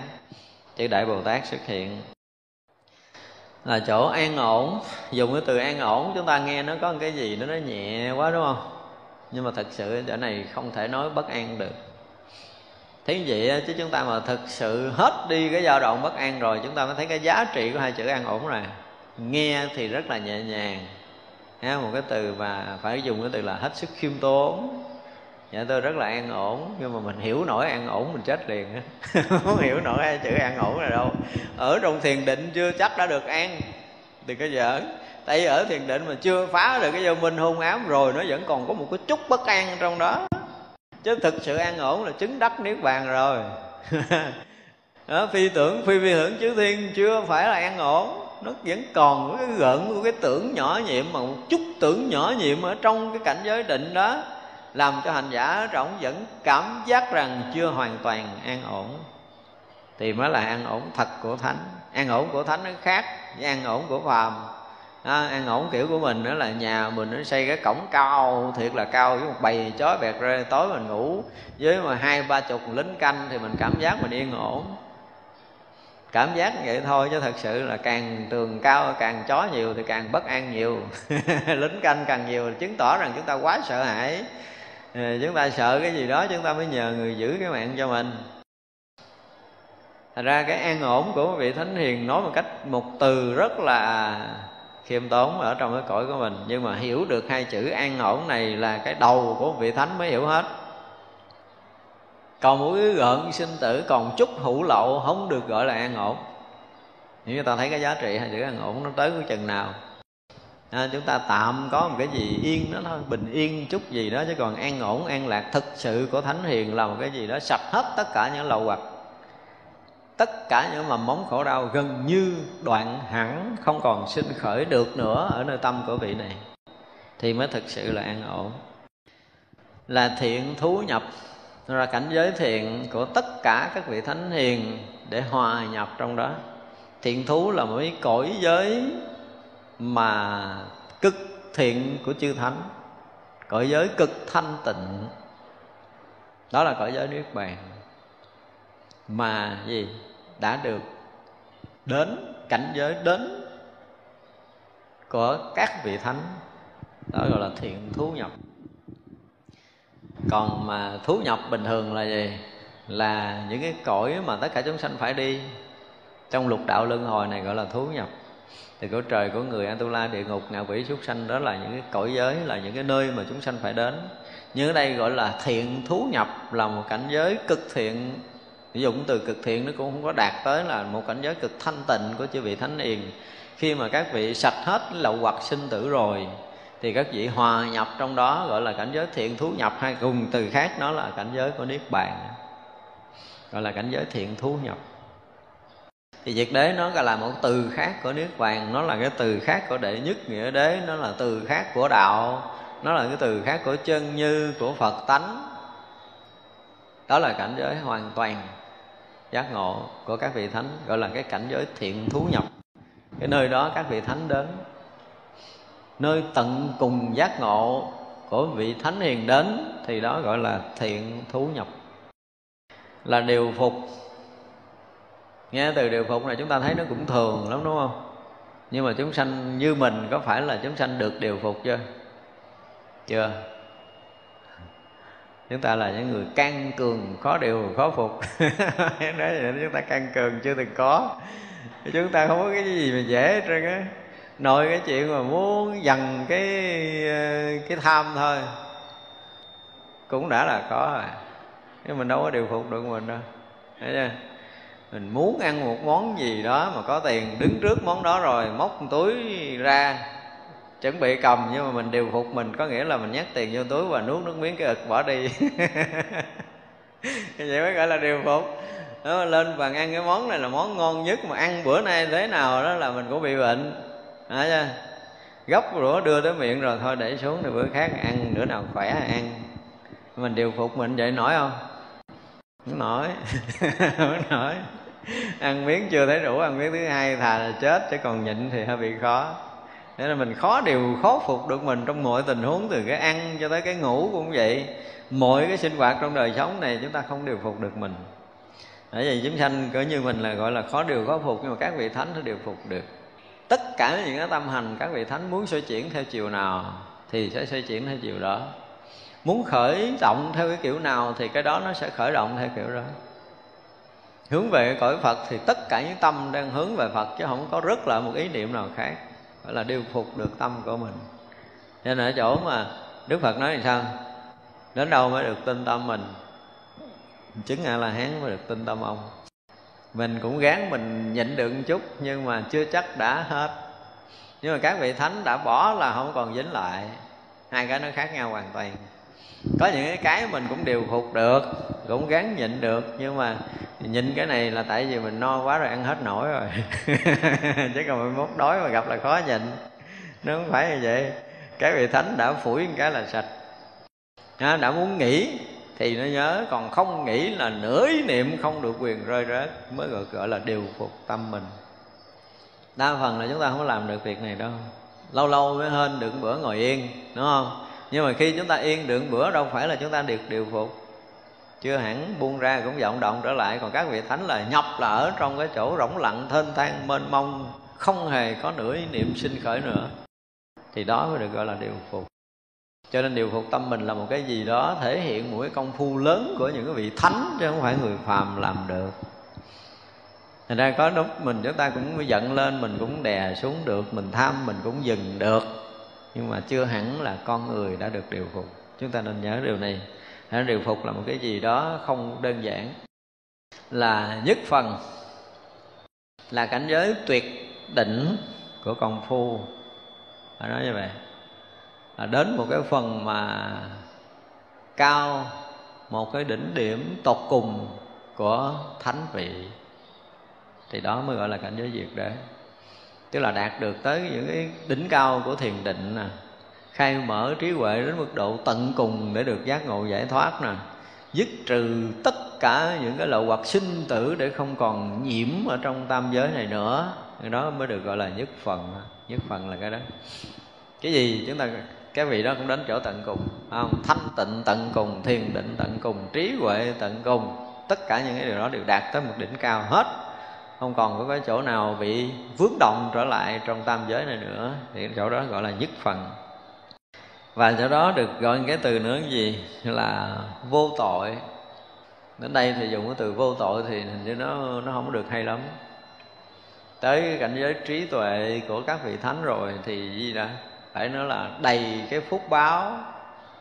Cái nhìn của các vị thánh với tất cả những cái trí tuệ là luôn luôn sanh phúc chứ không có tội, không có ẩn chứa một cái tội lỗi nào hết các vị cái kiểu gì đi nữa cũng sanh phước báo hết á, khi mà có tuệ rồi nó vậy.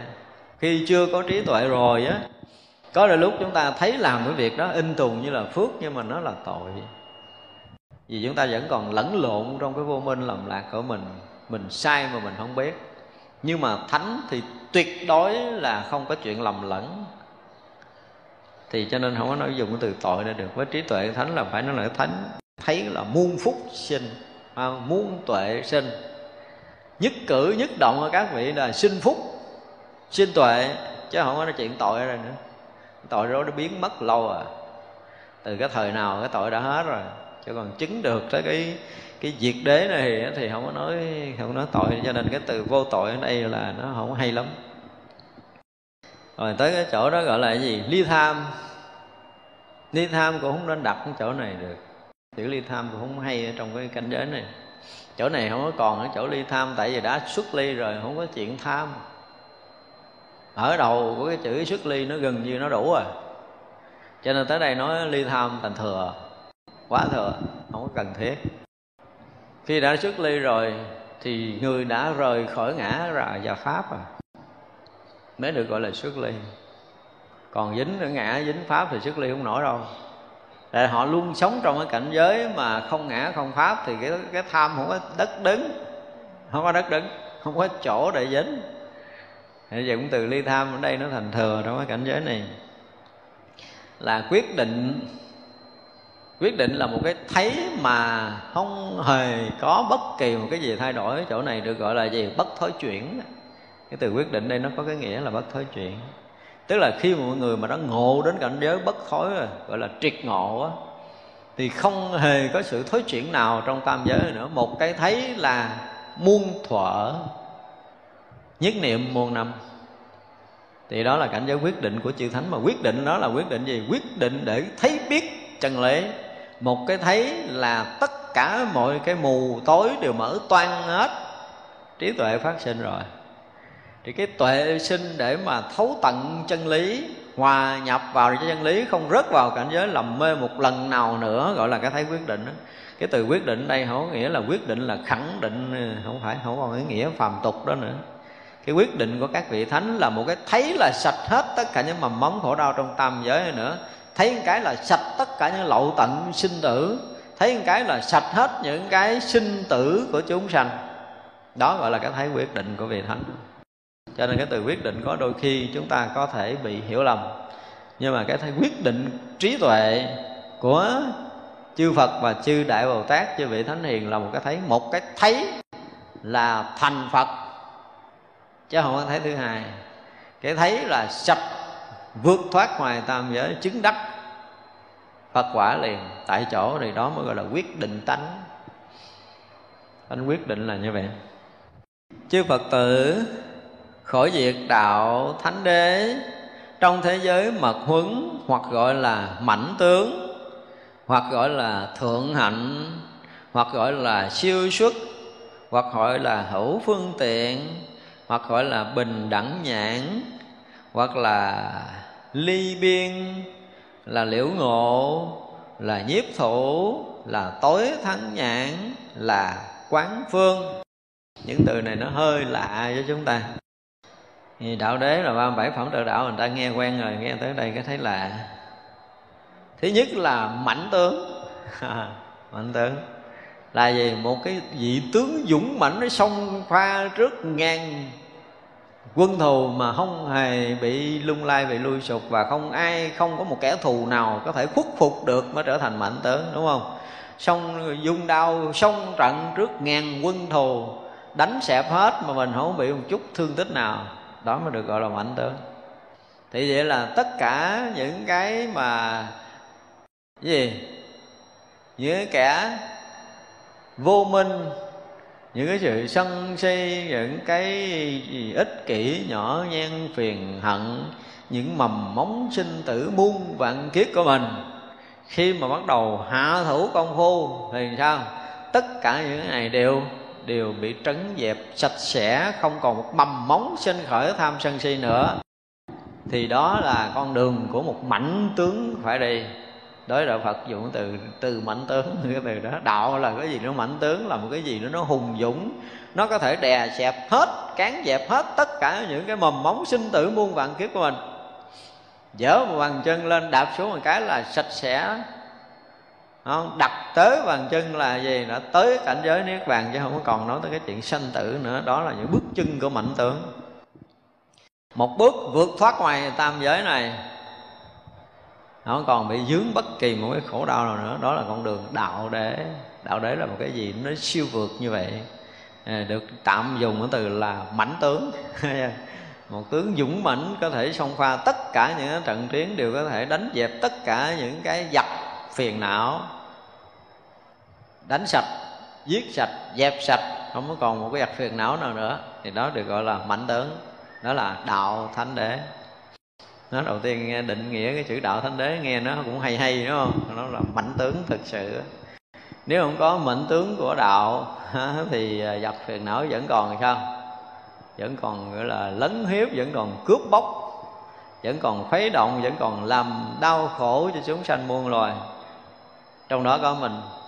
Thành ra chúng ta bước vào con đường đạo đế, sử dụng mảnh tướng của đạo thì ờ, xếp dẹp giặt phiền não liền trong tích tắc. Một thoáng sạch dạch phiền não, không còn sót động thì mảnh tướng của đạo phật là gì? Cái thứ hai là thượng hạnh, tức là hạnh cao thượng của vị thánh. Thì như vậy là cái vị thánh luôn luôn sống trong cái gì? Sống trong đạo lý, trong chân lý, trong từ tâm. Không có ra ngoài. Không có lúc nào mà một ý niệm sinh khởi của vị này mà bỏ rơi một chúng sanh trong tam giới này. Luôn luôn ở trong cảnh giới thanh tịnh siêu thoát để đi khắp tam giới mà cứu độ chúng sanh thì đó gọi là thượng hạnh.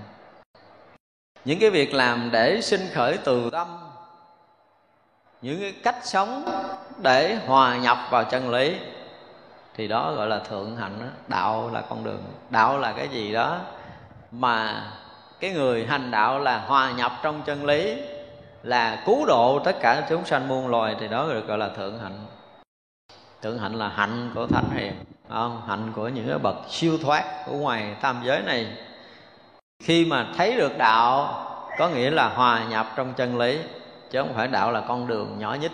Chúng ta phải đi. Thấy được đạo là nhập trong chân lý rồi và khai mở cái trí tuệ siêu thoát vượt ngoài tam giới này để đi cứu độ tất cả chúng sanh muôn loài với tất cả những lòng từ tâm của họ. Như vậy là chấp nhận sinh đi lộn lại trong trong giới muôn vạn kiếp này để để cứu vớt chúng sanh. Đó được gọi là thượng hạnh. Đó mới được gọi là thượng hạnh. Và thượng hạnh này nếu mà nói ra một lời có thể khai thị hằng hà sa số chư đại bồ tát, chứng thành phật quả. Con đường đạo đó nó lớn mênh mông vậy chứ không phải là cứu một người không xong. Cứu người không xong là con đường nhỏ, phải không? Con đường của thỏ đi. Chứ còn mà trượng dương đi là có thể cứu trôi tất cả mọi thứ đi theo. Thì như vậy là những cái bậc thượng hạnh là trí tuệ đã hòa nhập trong cảnh giới giác ngộ giải thoát hoàn toàn tất cả những hành động đều xuất phát đều từ chân trời giác ngộ giải thoát để thể hiện tất cả những ánh sáng trí tuệ để soi đường dẫn lối tất cả chúng sanh muôn loài vượt thoát sinh tử luân hồi, cứu độ muôn loài chúng sanh. Thì đó được gọi là thượng hạnh đó. hạnh đó mới là hạnh tối thượng, đó là đạo. Là siêu xuất. Ở đây, đạo nó không có là cái gì bình thường mà là siêu xuất, không phải là sức ly bình thường mà là siêu xuất luôn.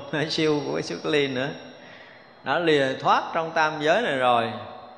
Thì nếu mọi người lìa thoát tam giới, người ta sẵn sàng ở trong cảnh giới niết bàn để người ta không quay đi lộn lại trong sinh tử luân hồi. Thì đó gọi là cảnh giới thanh tịnh, an lạc của niết bàn. Nhưng mà niết bàn đó nó không có siêu, phải không? Niết bàn mà thường tại Niết bàn Dù người ta có ở trong cái chỗ sanh tử luân hồi Cái chỗ đấm nhiễm nhất, chỗ khổ đau nhất của tam giới Mà người ta không bị khổ đau Thì đó mới được gọi là siêu xuất. Đó gọi là tự tại là siêu xuất đó Thì đạo là một cái gì đó nó siêu xuất. Ở trong thế gian mà hoàn toàn siêu xuất thế gian Ở trong cái chỗ dướng mắt mà hoàn toàn không hề có một sự vướng động nào tận cùng cái chỗ khổ đau, họ sẽ đạt đến cái tận cùng của cái việc giác ngộ và giải thoát. Tận cùng của cái chỗ nhiễm là tận cùng cái chỗ siêu thoát. Thì trí tuệ đó mới gọi là trí tuệ siêu xuất. Chứ ngồi thiền để đạt được cái sự siêu thoát là trí tuệ cũng thường thôi, chưa siêu. Thành ra, trong tất cả những cái cõi giới bị dướng mắt của chúng sanh, đau khổ của chúng sanh mà vị bồ tát này tới đều là siêu thoát, đều là vượt thoát không có một cái chỗ gì dướng động lại thì đó gọi là trí tuệ siêu sức. Đạo là một cái gì siêu sức? Để làm cho gọi là tứ thánh đế có nghĩa là cái thánh đế này nằm trong cái cõi phàm của mình, nhưng mà cõi này thành thành thánh. Thì đó mới gọi là siêu sức. Là hữu phương tiện. Đó, đạo là một cái gì? Đó là một phương tiện. Có phương tiện là gì? Có cái cách thức, có cái phương pháp để tu tập, có đường lối để hành trì. Thì đó cũng được gọi là đạo là hữu phương tiện. Nếu chúng ta ở đây không có mưa, chưa có được triệt ngộ á, thì chúng ta phải mượn phương tiện. Mượn phương tiện đó là cái pháp để chúng ta có thể dụng công, để chúng ta có thể hành trì được. Ví dụ như là cái gì? Nói cái pháp tứ niệm xứ, đó là phương tiện phật độ mình. Đó là hữu phương tiện. Là bình đẳng nhãn cái này nó có thêm cái nhãn khác nữa, không? Nhục nhãn rồi, không? Thiên nhãn rồi, pháp nhãn rồi, huệ nhãn rồi, phật nhãn, bây giờ có bình đẳng nhãn. Thì ờ, cái thấy so sánh phân biệt có con mắt phàm mình là nhục nhãn. Cho tới cái thấy thanh tịnh giác ngộ giải thoát là phật nhãn. Thì giờ là không có cái thấy nào là chúng sanh thấy, tức là không còn thấy so sánh phân biệt nữa thấy giống như hôm trước giờ mình hay nói là gì? Thấy thì tất cả mọi chuyện đều sai khác. Nếu mà sai khác mà là sai việc thấy mọi cái đều sai khác nhưng mà không có sai việc thì đó là cái thấy của thánh. Nhưng mà cái thấy tất cả mọi cái đều sai khác mà là sai việc nữa thì nó thuộc thành phàm. Phàm thánh nó có mắt me đó, đó. con chích chứa thôi. Cho nên khi nào mà chúng ta thấy tất cả những tướng thế gian nó đều là nó nó sai khác, mỗi mỗi nó hiện tướng khác nhau. Hiểu chưa? Chúng ta thấy rất rõ ràng là mỗi mỗi hiện tướng khác nhau. Thì đó là sự sai khác. Nhưng mà không hề có sự sai biệt. Đó là cái bình đẳng bình đẳng nhãn. Khi nào chúng ta đạt tới cảnh giới này thì à, có thể à, lên bàn thờ ngồi cho người ta cúng. Được rồi. Thấy có mắt này là được đủ để có thể ăn cơm trời người rồi đó. còn không có một mắt này là ăn đâu phải trả nợ đó gắn chịu. Nghĩa là đương nhiên là mỗi mỗi điều hiện tướng khác nhau. Trong cái thấy không thể nào là tướng này giống tướng kia được, Nhưng mà không hề có một chút sai biệt nào. Đây là cái khó giải thích nhất. Đó là bình đẳng nhãn, Đó gọi là Phật nhãn. Phật nhãn là cái thấy bình đẳng nhất. Không hề thấy có một cái khác biệt nào Của một chúng sanh trong tam giới này? Một điều rất lạ lùng, nếu mà nói về cái sự thân thiện thì tất cả chúng sanh đều là thân thiện. Rất thân thiện, rất thân thương đối với cái nhìn của chư Phật, chư Đạo Bồ Tát. Các vị không có so sánh thân sơ, không có cái chuyện thân sơ ở đây. Ai cũng được chư Phật thương như nhau hết á, lạ kỳ như vậy ai cũng được Đức Phật chăm lo Đức Phật dạy dỗ Đức Phật nâng đỡ Đức Phật che chở bảo bọc như nhau hết gần như Đức Phật không có buông chúng sanh nào ra khỏi tâm mình nữa. Đó là cái thấy bình đẳng của Đức Phật cái siêu của Đức Phật là như vậy. Còn mình thì không có ai mà giúp mình ai mà à, theo ý mình đó thì mình thương còn không theo ý mình thì mình à, không thương mình thì khác rồi. Thì vậy là cái thấy đó là cái thấy của của nhục nhãn không? Cái thấy nhục nhãn là cái thấy thị phi cái so sánh cái cao thấp cái cái sai biệt nhưng mà cái thấy của chư Phật thì tất cả đều sai khác nhưng mà không hề có sự sai biệt nào. Thì cái trí cái trí tuệ bình đẳng cái thấy biết bình đẳng của chư Phật là một cái gì đó nó nó vượt khỏi cái phàm trần mình. Mình lúc bây giờ mình tưởng tượng nổi là cái này khác cái kia mà tại sao không sai biệt? Hả, mình có lý giải nào được cái này không? Rõ ràng là cái này nó khác cái kia mà nói không sai biệt là làm sao? Chừng nào mình hiểu được hai cái khác nhau mà không có sai biệt thì cái đó mới được gọi là thánh trí. Chứ không thôi là chúng ta còn ở trong cõi phàm. Nên đây là một công án lớn. Hẹn ngày thành phật trả lời. Chứ còn không thành phật trả lời nổi tôi mới sợ. Cho nên là ở bây giờ có một cái câu hỏi rất lớn trong cuộc đời mình. Tất cả mọi thứ trước mắt mình đều là sai khác nhưng mà không hề có một sự sai biệt nào. Giải thích đi ai giải thích được vậy là có thể ăn cơm cúng của thiên hạ được rồi đó. Lên bàn thờ ngồi khỏi cần xuống đất, người ta dân cơm cho ăn. Đạt được như vậy mới gọi là bình đẳng nhãn Thành ra cái thấy của các vị thánh nó có một cái gì đó đúng là vượt phàm. Cái cõi của chúng ta với cái hiểu của chúng ta thì ờ, một cái một là hai, không thể khác. Một là lấy, hai là bỏ. Thấy chưa? Đã ừ, hai cái tướng khác nhau là không thể giống nhau được.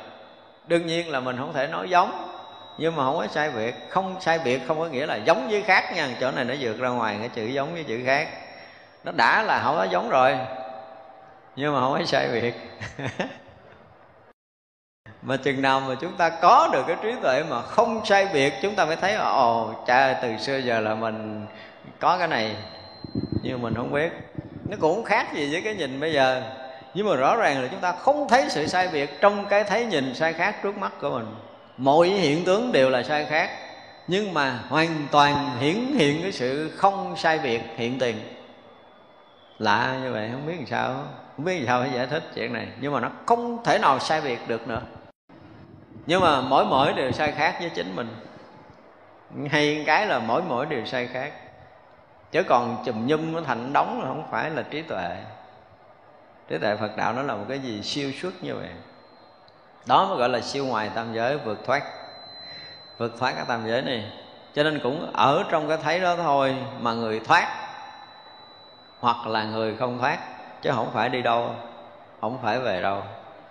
Nói chuyện mà sống chết cũng vậy, không phải là đi mình đi cõi nào nữa nghe tưởng tượng nữa nghe mấy người gạt mình, không có đi đâu hết đó không có chỗ để đi. Lanh quanh lẫn quẩn đây chơi muốn trở lại trở, muốn muốn đi kiểu nào đó mình đi cái kiểu của mình.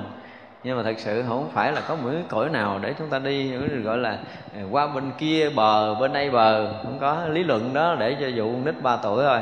Chứ người lớn người ta thấy khác hết rồi, không có đi đâu, về đâu hết cho nên có nhiều người hỏi, nói là tôi tu cái gì đó? Tôi tu tịnh độ, tôi về tây phương cực lạc, còn mấy ông tu thiền, mấy ông về đâu? Tôi nói, tôi đâu có chỗ đâu về. Khỏi trả lời, tôi đâu biết chỗ nào đâu về. Chỗ nào nó cũng vậy hết trơn à chỗ nào cũng như nhau hết à. Không có khác. Khi mà ta tới chỗ đó là ta thấy chỗ nào cũng là thường tại, niết bàn ở chỗ nào cũng là thanh tịnh, là giải thoát hết đấy chỗ nào cũng là vô sai việc vô y hết rồi đi đâu về đâu. Nhưng mình không biết thì mình trả lời lung tung. Tại vì mình thấy mình còn sinh tử không, rõ ràng là mình còn sinh tử, mình chưa ra, cho nên mình thấy có chỗ đi, chỗ về. Chứ còn nếu mà tu thiền mà vượt thoát rồi thì thấy nó khác lắm. Cái hiện tiền ở đây chính là thanh tịnh niết bàn, chứ không có thể đi. Thì thấy như vậy mới gọi là thấy bình đẳng. Phàm thánh nó không có còn trong cái thấy của mình nữa. Không có nói niết bàn, không có nói sinh tử, không có nói phàm, không có nói thánh trong cái thấy hiện tiền ngay trước mắt của mình. Cho nên là đem chánh niệm hiện tiền trước mắt là lúc đó sạch hết phàm thánh rồi thì mới làm sao? Mới tỉnh giác hết vào. Nó chứ còn ngay chỗ đó mà chúng ta không đủ đủ để đem cái chánh niệm tỉnh giác nó hiện tiền ngay trước mắt để hết cái so sánh phân biệt hết thánh phàm rồi thì không đủ tỉnh giác để hết vào. Và không đủ tỉnh giác để thở ra thì chưa tu tứ niệm xứ được. Chúng ta nên biết vậy. Cái yếu chỉ là ngay cái chỗ mà chánh niệm hiện tiền ngay trước mắt. Đó là yếu chỉ. Đức Phật siêu đến cái độ là đem cái giác ngộ hiện tiền cái đã rồi mới nói chuyện tu sao? Anh tu mà không khởi động bằng cái giác ngộ tu cái gì, nói dốc. Nhân giác ngộ thì quả mới giác ngộ. Nghe cái thấy biết hiện tiền là giác ngộ thì cái kiểu gì đi nữa, thở kiểu nào cũng là tỉnh ờ, giác, thở kiểu nào cũng là tuệ tri là xong. Tứ niệm xứ. Nói ra còn không được như vậy thì cứ è ạch mà thở. Là ly biên tức là nó không còn biên giới nữa. Đạo là lìa thoát những biên giới là ranh giới, là ranh vứt, là khu biệt, là chừng hạn. Thì như vậy, nếu một ngày nào đó mình thấy nó còn có một cái chừng ngằn nào đó, nó còn có một ranh vứt nào đó, thì ngày đó là chúng ta chưa phải là người hành đạo. Đúng không? Mình thấy mình khác người thì không phải là hành đạo. Mình thấy mình khác với cái gì không phải là hành đạo. Mình thấy mình hơn người ta, mình thua người ta mình hay hơn, mình kém hơn, mình được hơn, mình mất hơn, mình có, mình không gì đó. Tất cả những cái đó không phải là chỗ hành đạo của một hành giả. Thật ra đạo đế là cái gì? Nó lìa biên giới, nó vượt thoát, nó không có chỗ gọi là vô lượng, vô biên. Thì vậy là khi tâm của mình rớt vào một cái chỗ mà mình thấy mình hoàn toàn không còn khác biệt với cây, cỏ, lá, hoa, trời đất, trăng sao nữa, tức là lúc đó chúng ta đang hành đạo, chúng ta đang hòa nhập trong đạo. Thành đạo lý ở đây là một cái gì đó quả tình là quá siêu, chứ không phải là bình thường ba bảy phẩm trò đạo như chúng ta học. Một hành giả khi nhận được đạo rồi là không còn ranh bức nữa. Là hòa nhập với tất cả mọi thứ trong vũ trụ này một lần. Tất cả vũ trụ này đều là mình. Trên cây cỏ, lá, hoa, trời, đất, đằng sao vốn dĩ là mình, chứ không phải là mình mình thấy hoa. Không phải nữa. Thì khi mà tất cả mọi cái là mình và đang hiện tất cả những tướng sai khác thì lúc đó mình mới hiểu là, ủa, tất cả những tướng đều sai khác nhưng mà không hề có một cái chút sai biệt nào. Không nên lấy đây làm công án công án thực sự. Thật ra khi mà đạo là ly biên, là một cái gì đó nó ra ngoài cái ranh giới, ra ngoài cái so sánh phân biệt hai bên, không có biên giới. Thành ra một ngày nào đó mình thấy mình còn sai khác là biết ngày giờ đó mình chưa hành đạo, đúng không? Đó cái đạo đế ở đây định nghĩa nó rất là siêu xuất như vậy cho nên lúc nào mình cũng hòa nhập với mọi thứ, mọi điều, tức là lúc đó chúng ta đang hành đạo. Chúng ta đang là hư không này. Chúng ta đang là cây cỏ lá hoa là trời đất, trăng sao là mọi thứ, mọi điều. Rất là hay, rất là đẹp. Chúng ta không có làm cái gì riêng tư nữa, thì bản ngã mới đặng biển mà khi tan biến rồi thì thực sự chúng ta mới hòa nhập vào trong đó được. Đó là cái cảnh giới gọi là ly biên cái đó là là liễu ngộ, là cái thấy biết đạo lý tận cùng, không còn lầm lẫn nữa. Là chân lý chân lý là liễu ngộ. Thì một người mà thấy biết chân lý, có nghĩa là như nãy mình nói là mình thấy hoàn toàn nó không còn sự cách ly với vạn hữu. Mình không còn là hai đối tất cả mọi điều. Mình là bình đẳng tuyệt đối. Bình đẳng không có nghĩa là không so sánh cái thấy bình đẳng không có nghĩa là không so sánh. Cái thấy của một người liễu ngộ là vượt ngoài so sánh rồi, nhưng mà không so sánh không có nghĩa là mình gán đông, không có khởi ý niệm không so sánh. Mà thực sự mình là tất cả mọi thứ cho nên không có so sánh được. Mình là hoa cho nên không so sánh được. Với cái đó hoa này, mình là hư không cho nên đối với hư không này không phải là khác mình cho nên mình không so sánh được. Mọi cái không có khác với mình cho mình không thể so sánh được cảnh giới không so sánh đó là chuyện đó, chứ không phải không so sánh là mình không khởi niệm, không phải như vậy. Mình là tất cả thì so sánh cái gì? Nếu mình là hoa thì nó hiện hữu thành hoa. Mình là lá thì hiện hữu ở đó là lá. Mình là hư không thì hiện hữu ở đây là hư không. Mình là tất cả, cho nên tất cả đều là mình thì lấy cái gì đó so sánh? Cho nên không phải là vượt ngoài cái so sánh phân biệt hai bên. Thấy chưa? Nhưng mà không thể so sánh được. Một cái điều nó rất là kỳ lạ là mình không thể so sánh được. Thì mình ở cái chỗ nó không bao giờ so sánh được, tại vì mình không thể là hai với mọi điều, mọi thứ nữa. Mình tự động mình không còn hai được nữa, kỳ lắm. Đi đứng nằm ngồi, ngủ thức, mọi động dụng của mình đều là như thế hết đó tất cả mọi cái đều là như thấy như vậy thôi. Là cái như thấy thôi, chứ không có thêm không có bớt được. Nghe như nghe, chứ không thêm không bớt được một điều rất kỳ lạ như vậy. Đạt tới cảnh giới liễu ngộ là người ta phải tới chỗ này. Thì cái chỗ này không bao giờ thay đổi được, không bao giờ lui sụt được, gọi là bất thối chuyển. Liễu ngộ là liễu như vậy đó. Khi nào mình thấy mình còn hai là chưa liễu ngộ, mà khi thấy hết hai là liễu ngộ. Hỏi thấy hết hai là thấy sao là tôi thấy tôi không có khởi niệm phân biệt. Là còn không? Còn tới ngàn chứ không còn hai. Đừng có giỡn. Ra mỗi người mà nói là tôi không cho về sánh tôi không phân biệt là tôi thấy thoát hai bên xin lỗi ở nhà nó chơi đi. À, ở cõi này chơi vài ngàn kiếp nữa. Một người thấy không hay là thấy một cái gì đó nó rực vượt ra ngoài. Cái so sánh phân biệt. Như vậy là nói là tôi có một cái trí tuệ ở nằm ngoài cái so sánh phân biệt. Đừng có lý luận kiểu đó. Chạy trội và anh nói làm sao mà anh nhập trong tất cả vạn pháp để anh thoát khỏi hai bên thì mới hy vọng là có được, được nửa điểm. Chứ không nói là không được. Cho nên là khi một người liễu ngộ là một người thấu tận chân lý. Mà thấu tận chân lý là mình liên khi đó mình thành chân lý liên khi đó mình thành tất cả chân lý là vạn hữu. Và vạn hữu chính là chân lý. Chân lý là vô tướng mà vô tướng là hiện tất cả các tướng đó gọi là liễu ngộ. Nếu vô tướng không phải là không tất cả các tướng là mình sai rồi. Không phải liễu ngộ đâu. À, đây là một cái điều nó vượt ngoài cái cái hiểu biết phải không? Tới hồi chúng ta liễu ngộ chúng ta thấy sự thật điều này. Và khi một người liễu ngộ rồi họ không thể nào sống khác được. Chứ không phải là mình ngộ ra lý không hai cái ờ, mình ờ, cũng thấy mình không dướng mắt thời gian ngủi sao bây giờ mình lại thấy có hai? Thì là sao? Chúng ta không phải là người liễu ngộ mà chúng ta là người giải ngộ, chúng ta là người hiểu biết về cái chuyện đó bằng tâm thức. Chứ người liễu ngộ là người chết tâm thức rồi. Chết tâm thức là hết đi cái biết của thế gian phân biệt so sánh. Chết là hết biết. Ngộ lắm, chúng ta phải thực sự hết biết. Chúng ta còn biết thì không phải đâu.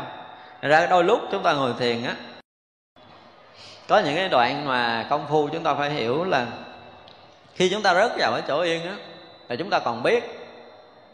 Chúng ta còn biết mình đang yên, biết mình đang trụ cái không, biết mình mình cũng biết mọi cái mà mà cái kiểu học thiền ba lớn của cái mấy cái tông phái vừa rồi chúng ta đã học á, thì tới cái chỗ rỗng lặng mà rõ biết là nó thành đạo mất rồi.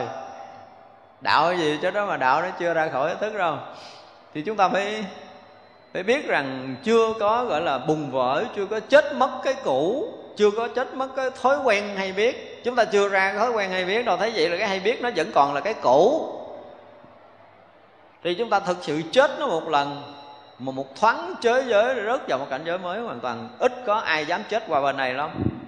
Không qua nổi cửa ngõ này, tức là nó thoáng mất mình, nó thoáng mất mạng, nó thoáng mất tất cả, nó thoáng tiêu nha, bậy chủng, không có còn cái gì. Những cái khoảng thoáng đó mình sẽ bị giật lại vì sao? Vì cái ngã chấp mình nó sợ hãi với một cảnh giới mới, chúng ta không dám bước qua đâu. Chúng ta quen thuộc à. Quen thuộc cái hay biết thầm thầm, lặng lặng, không khởi niệm, an ổn, thanh tịnh là được rồi. Đó, cả chừng đó là thiền rồi đó. Thiền đó thì cứ đi hoài. Đi hoài mà không bao giờ tới bến, ra khơi hoài mà không bao giờ tới bến.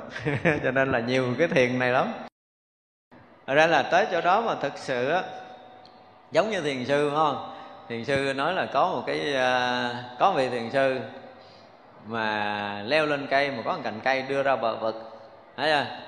Này vị thiền sư đó không phải dùng tay để nắm cây mà lấy cái họng cắn ngang cái cây đó. Ở dưới này có một người thiền khách hỏi thế nào là đạo thì trả lời làm sao? Nếu mà không trả lời thì ông cô phụ người ta còn ông hả họ không trả lời là ông tan thân mất mạng thì lúc đó mà như thế nào? Đó đó, cho nên là đến cái chỗ mà tận cùng đó, chúng ta có dám buông thân mạng hay không? Chỗ chúng ta còn bám một chút xíu trong cái không, cái trong cái tĩnh lặng, trong cái yên ổn, trong cái thanh tịnh, trong cái rỗng mênh mông kia kìa. Chúng ta có dám buông lần cuối cùng không? Chỗ đó là cái chỗ thách thức lớn, thánh phàm ở cửa ngõ này.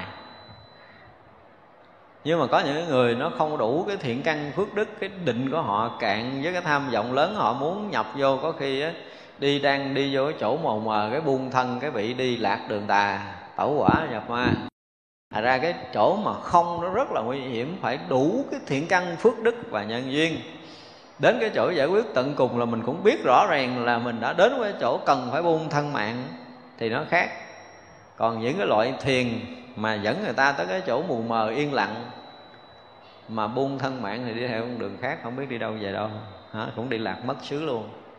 Mất xứ không biết đường về. Thật ra là buông thân mạng. Một là chết hẳn ngũ quẩn là tới một giai đoạn chín mùi của công phu Hai là rớt vào con đường đen tối mù mịt Để đi vào cái cõi tâm tối không có lối thoát. Rút lui không được nha, không phải chuyện đơn giản đâu á.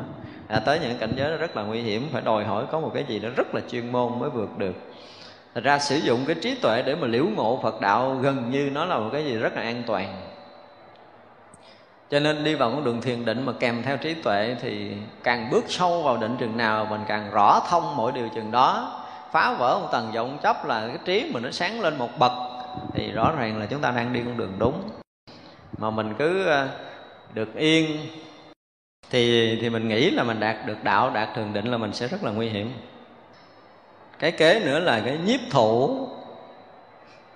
Dùng cái từ nhiếp thủ này là cái gì? Tức là mình à, thu nhiếp được mình thống nhiếp được những cái cái vọng tâm những cái vọng niệm của mình. Mình nắm giữ được cái đạo lý mà không hề bị bị chuột mất tầm tay của chúng ta. Ví dụ như đạt định thì chúng ta đạt được cái đại định đạt được cái chánh định chứ không phải là tà định. Chúng ta giữ được tâm thanh tịnh là tâm thanh tịnh hoài không bị rớt một ý niệm phiền não nào đạt được cái gọi là cái lậu tận trí thì một ý niệm nhỏ nhiệm rì rọ, rò rỉ của sinh tử không bao giờ sinh khởi được nơi tâm nữa, gọi là cái nhiếp thủ. Chúng ta thừa sức, chúng ta nhiếp phục được tất cả những cái tà tâm, những cái tạp niệm, những ý niệm sanh tử của mình để gìn giữ được cái định lực mà nhập trong thánh đạo thì được gọi là nhiếp thủ. Cái từ nhiếp thủ này nó cũng hay nhưng mình không có khả năng nhiếp thủ, đúng không? Mình làm không được. Nếu mà cái lực của chúng ta nó yếu cái tâm của chúng ta, cái định lực chúng ta nó yếu quá thì thành ra không thể nhiếp phục mọi phiền não, khổ đau xảy ra nơi tâm thức được. Nhưng mà khi cái tâm lực chúng ta mạnh rồi thì tất cả những cái mầm móng khổ đau sinh ra trong tâm thức chúng ta nhiếp được. Chúng ta dập tắt được. Chúng ta dứt trừ được để chúng ta ở trong cái cảnh giới thanh tịnh tuyệt đối của thiền định, của chánh định. Thì chỗ này được gọi là nhiếp thủ. Đạo là cái gì đó? Nhiếp thủ thành ra cái người mà có khả năng điều phục nè, có khả năng nhiếp thủ được mình thì người đó đang hành đạo. Là tối thắng nhãn. Nãy là bình đẳng nhãn, bây giờ tới tối thắng nhãn. Tức là cái thấy là gì? Là sạch hết tất cả những cái lòng mê trong sanh tử, muôn vạn kiếp. Đó mới gọi là tối thắng nhãn. Tức là có một cái trí tuệ soi thấu, xuyên thủng, đột phá, sạch sẽ hết những mầm móng vô minh sanh tử cái thấy rõ thông tất cả những chân lý của chư Phật và chư Đại Thánh Hiền đó gọi là tối thắng nhãn. Tức là một cái thấy là tuyệt đối giác ngộ hoàn toàn, không còn có một cái gì lầm lẫn trong tam giới này nữa. Đạo là đó, đạo là một cái loại thấy biết tuyệt đối giác ngộ và giải thoát. Không còn lầm mê nữa. Và không còn cái gì có thể che khuất được. Tất cả chân lý của chư Phật mười phương đều được thấy biết và hòa nhập một cách toàn triệt chứ không có một cái chút gì lợn cợn trong này nữa, gọi là tối thắng nhãn cái nhãn này mới là nhãn siêu tuyệt của đạo lý đó. chỗ tận cùng giác ngộ giải thoát của chư Phật mười phương, thì mình cũng thấy biết tận cùng tới cái chỗ giác ngộ giải thoát của chư Phật mười phương. Không còn có một cái sự thấp kém nào so với cái thấy biết của chư Phật nữa. Đạt tới cái đó mới gọi là tối thắng nhãn thực sự. Là quán phương, tức là thấy biết thập phương nó một cái thấy là thập phương thế giới đều thông thấu rõ ràng, chứ không có một cái gì mờ khuất nữa trong tam giới này, gọi là cái cái quán phương trí tuệ này là cái trí tuệ mà làm rực sáng ở mười phương pháp giới, chứ không phải là quán sát để rõ thông ở thập phương nữa. Tức là khi đạt tới cảnh giới gọi là tối thắng nhãn ở chỗ này rồi, thì thập phương thế giới đều được rực sáng, đều được tỏa sáng bởi cái cái nhãn thắng của mình, cái thắng nhãn của mình như vậy là khắp pháp giới mười phương đều hiện tiền cảnh giới phật. Không còn cảnh giới thứ hai nữa. Chỗ chỗ, nơi nơi đều là phật cảnh giới, là hoa nghiêm giới, hoa tạng pháp giới. Đó gọi là cái thắng, tối thắng nhãn, đó gọi là quán phương. Tức là mọi ờ, thượng phương, hạ phương, đông phương, tây phương, nam phương, bắc phương, tức là mười phương thế giới này được cái tối thắng nhãn soi thấu một cách toàn triệt, rõ thông một cách toàn triệt, làm sáng rỡ để hình thành một cái cảnh giới phật hiện tiền. Thì vậy là không có hướng nào, không có chiều nào, không có phương nào mà không phải là phật phương hết. Không phải là phật cảnh giới hết, thì cái đó là cái thấy tuyệt đối về chân lý thì được gọi là đạo đế rồi. Đạo đế là cái thấy tới chỗ đó như vậy là thập phương thế giới đều hiện tiền cái thấy biết giác ngộ giải thoát. Đó là đạo đế mà theo cái nhìn của ngài văn thù ở chỗ này. Rồi tới đây mình nghĩ thấy vậy hết hết còn chỗ thấy rồi. À, giờ chúng ta nghĩ à, uh... thì chúng ta hồi hướng cho mình. Chúng à, sanh phật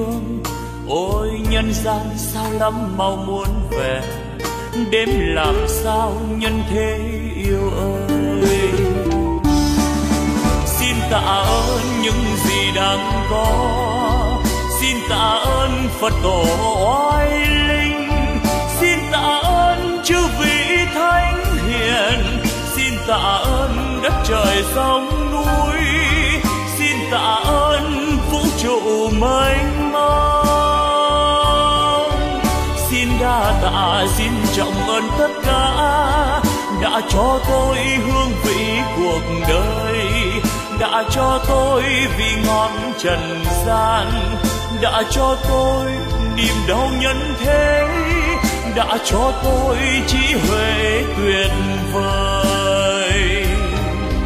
Để bây giờ đạo đời tỏ rằng ánh đạo vang tỏa khắp nhân gian ôi, cực lạc, ôi, niết bàn miên việt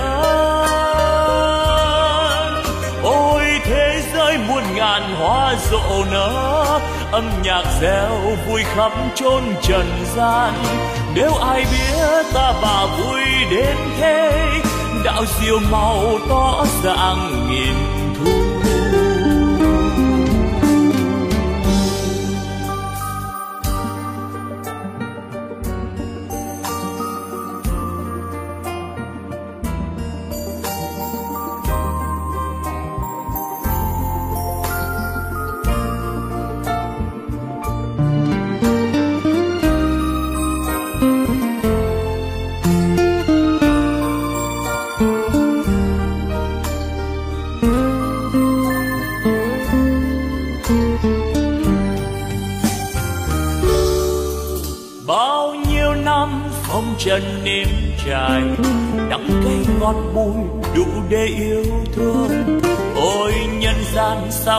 sao mau muốn về.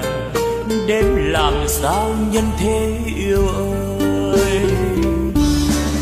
Xin tạ ơn những gì đang có. Xin tạ ơn phật tổ oai linh. Xin tạ ơn chư vị thánh hiền. Xin tạ ơn đất trời sông núi. Xin tạ ơn vũ trụ mênh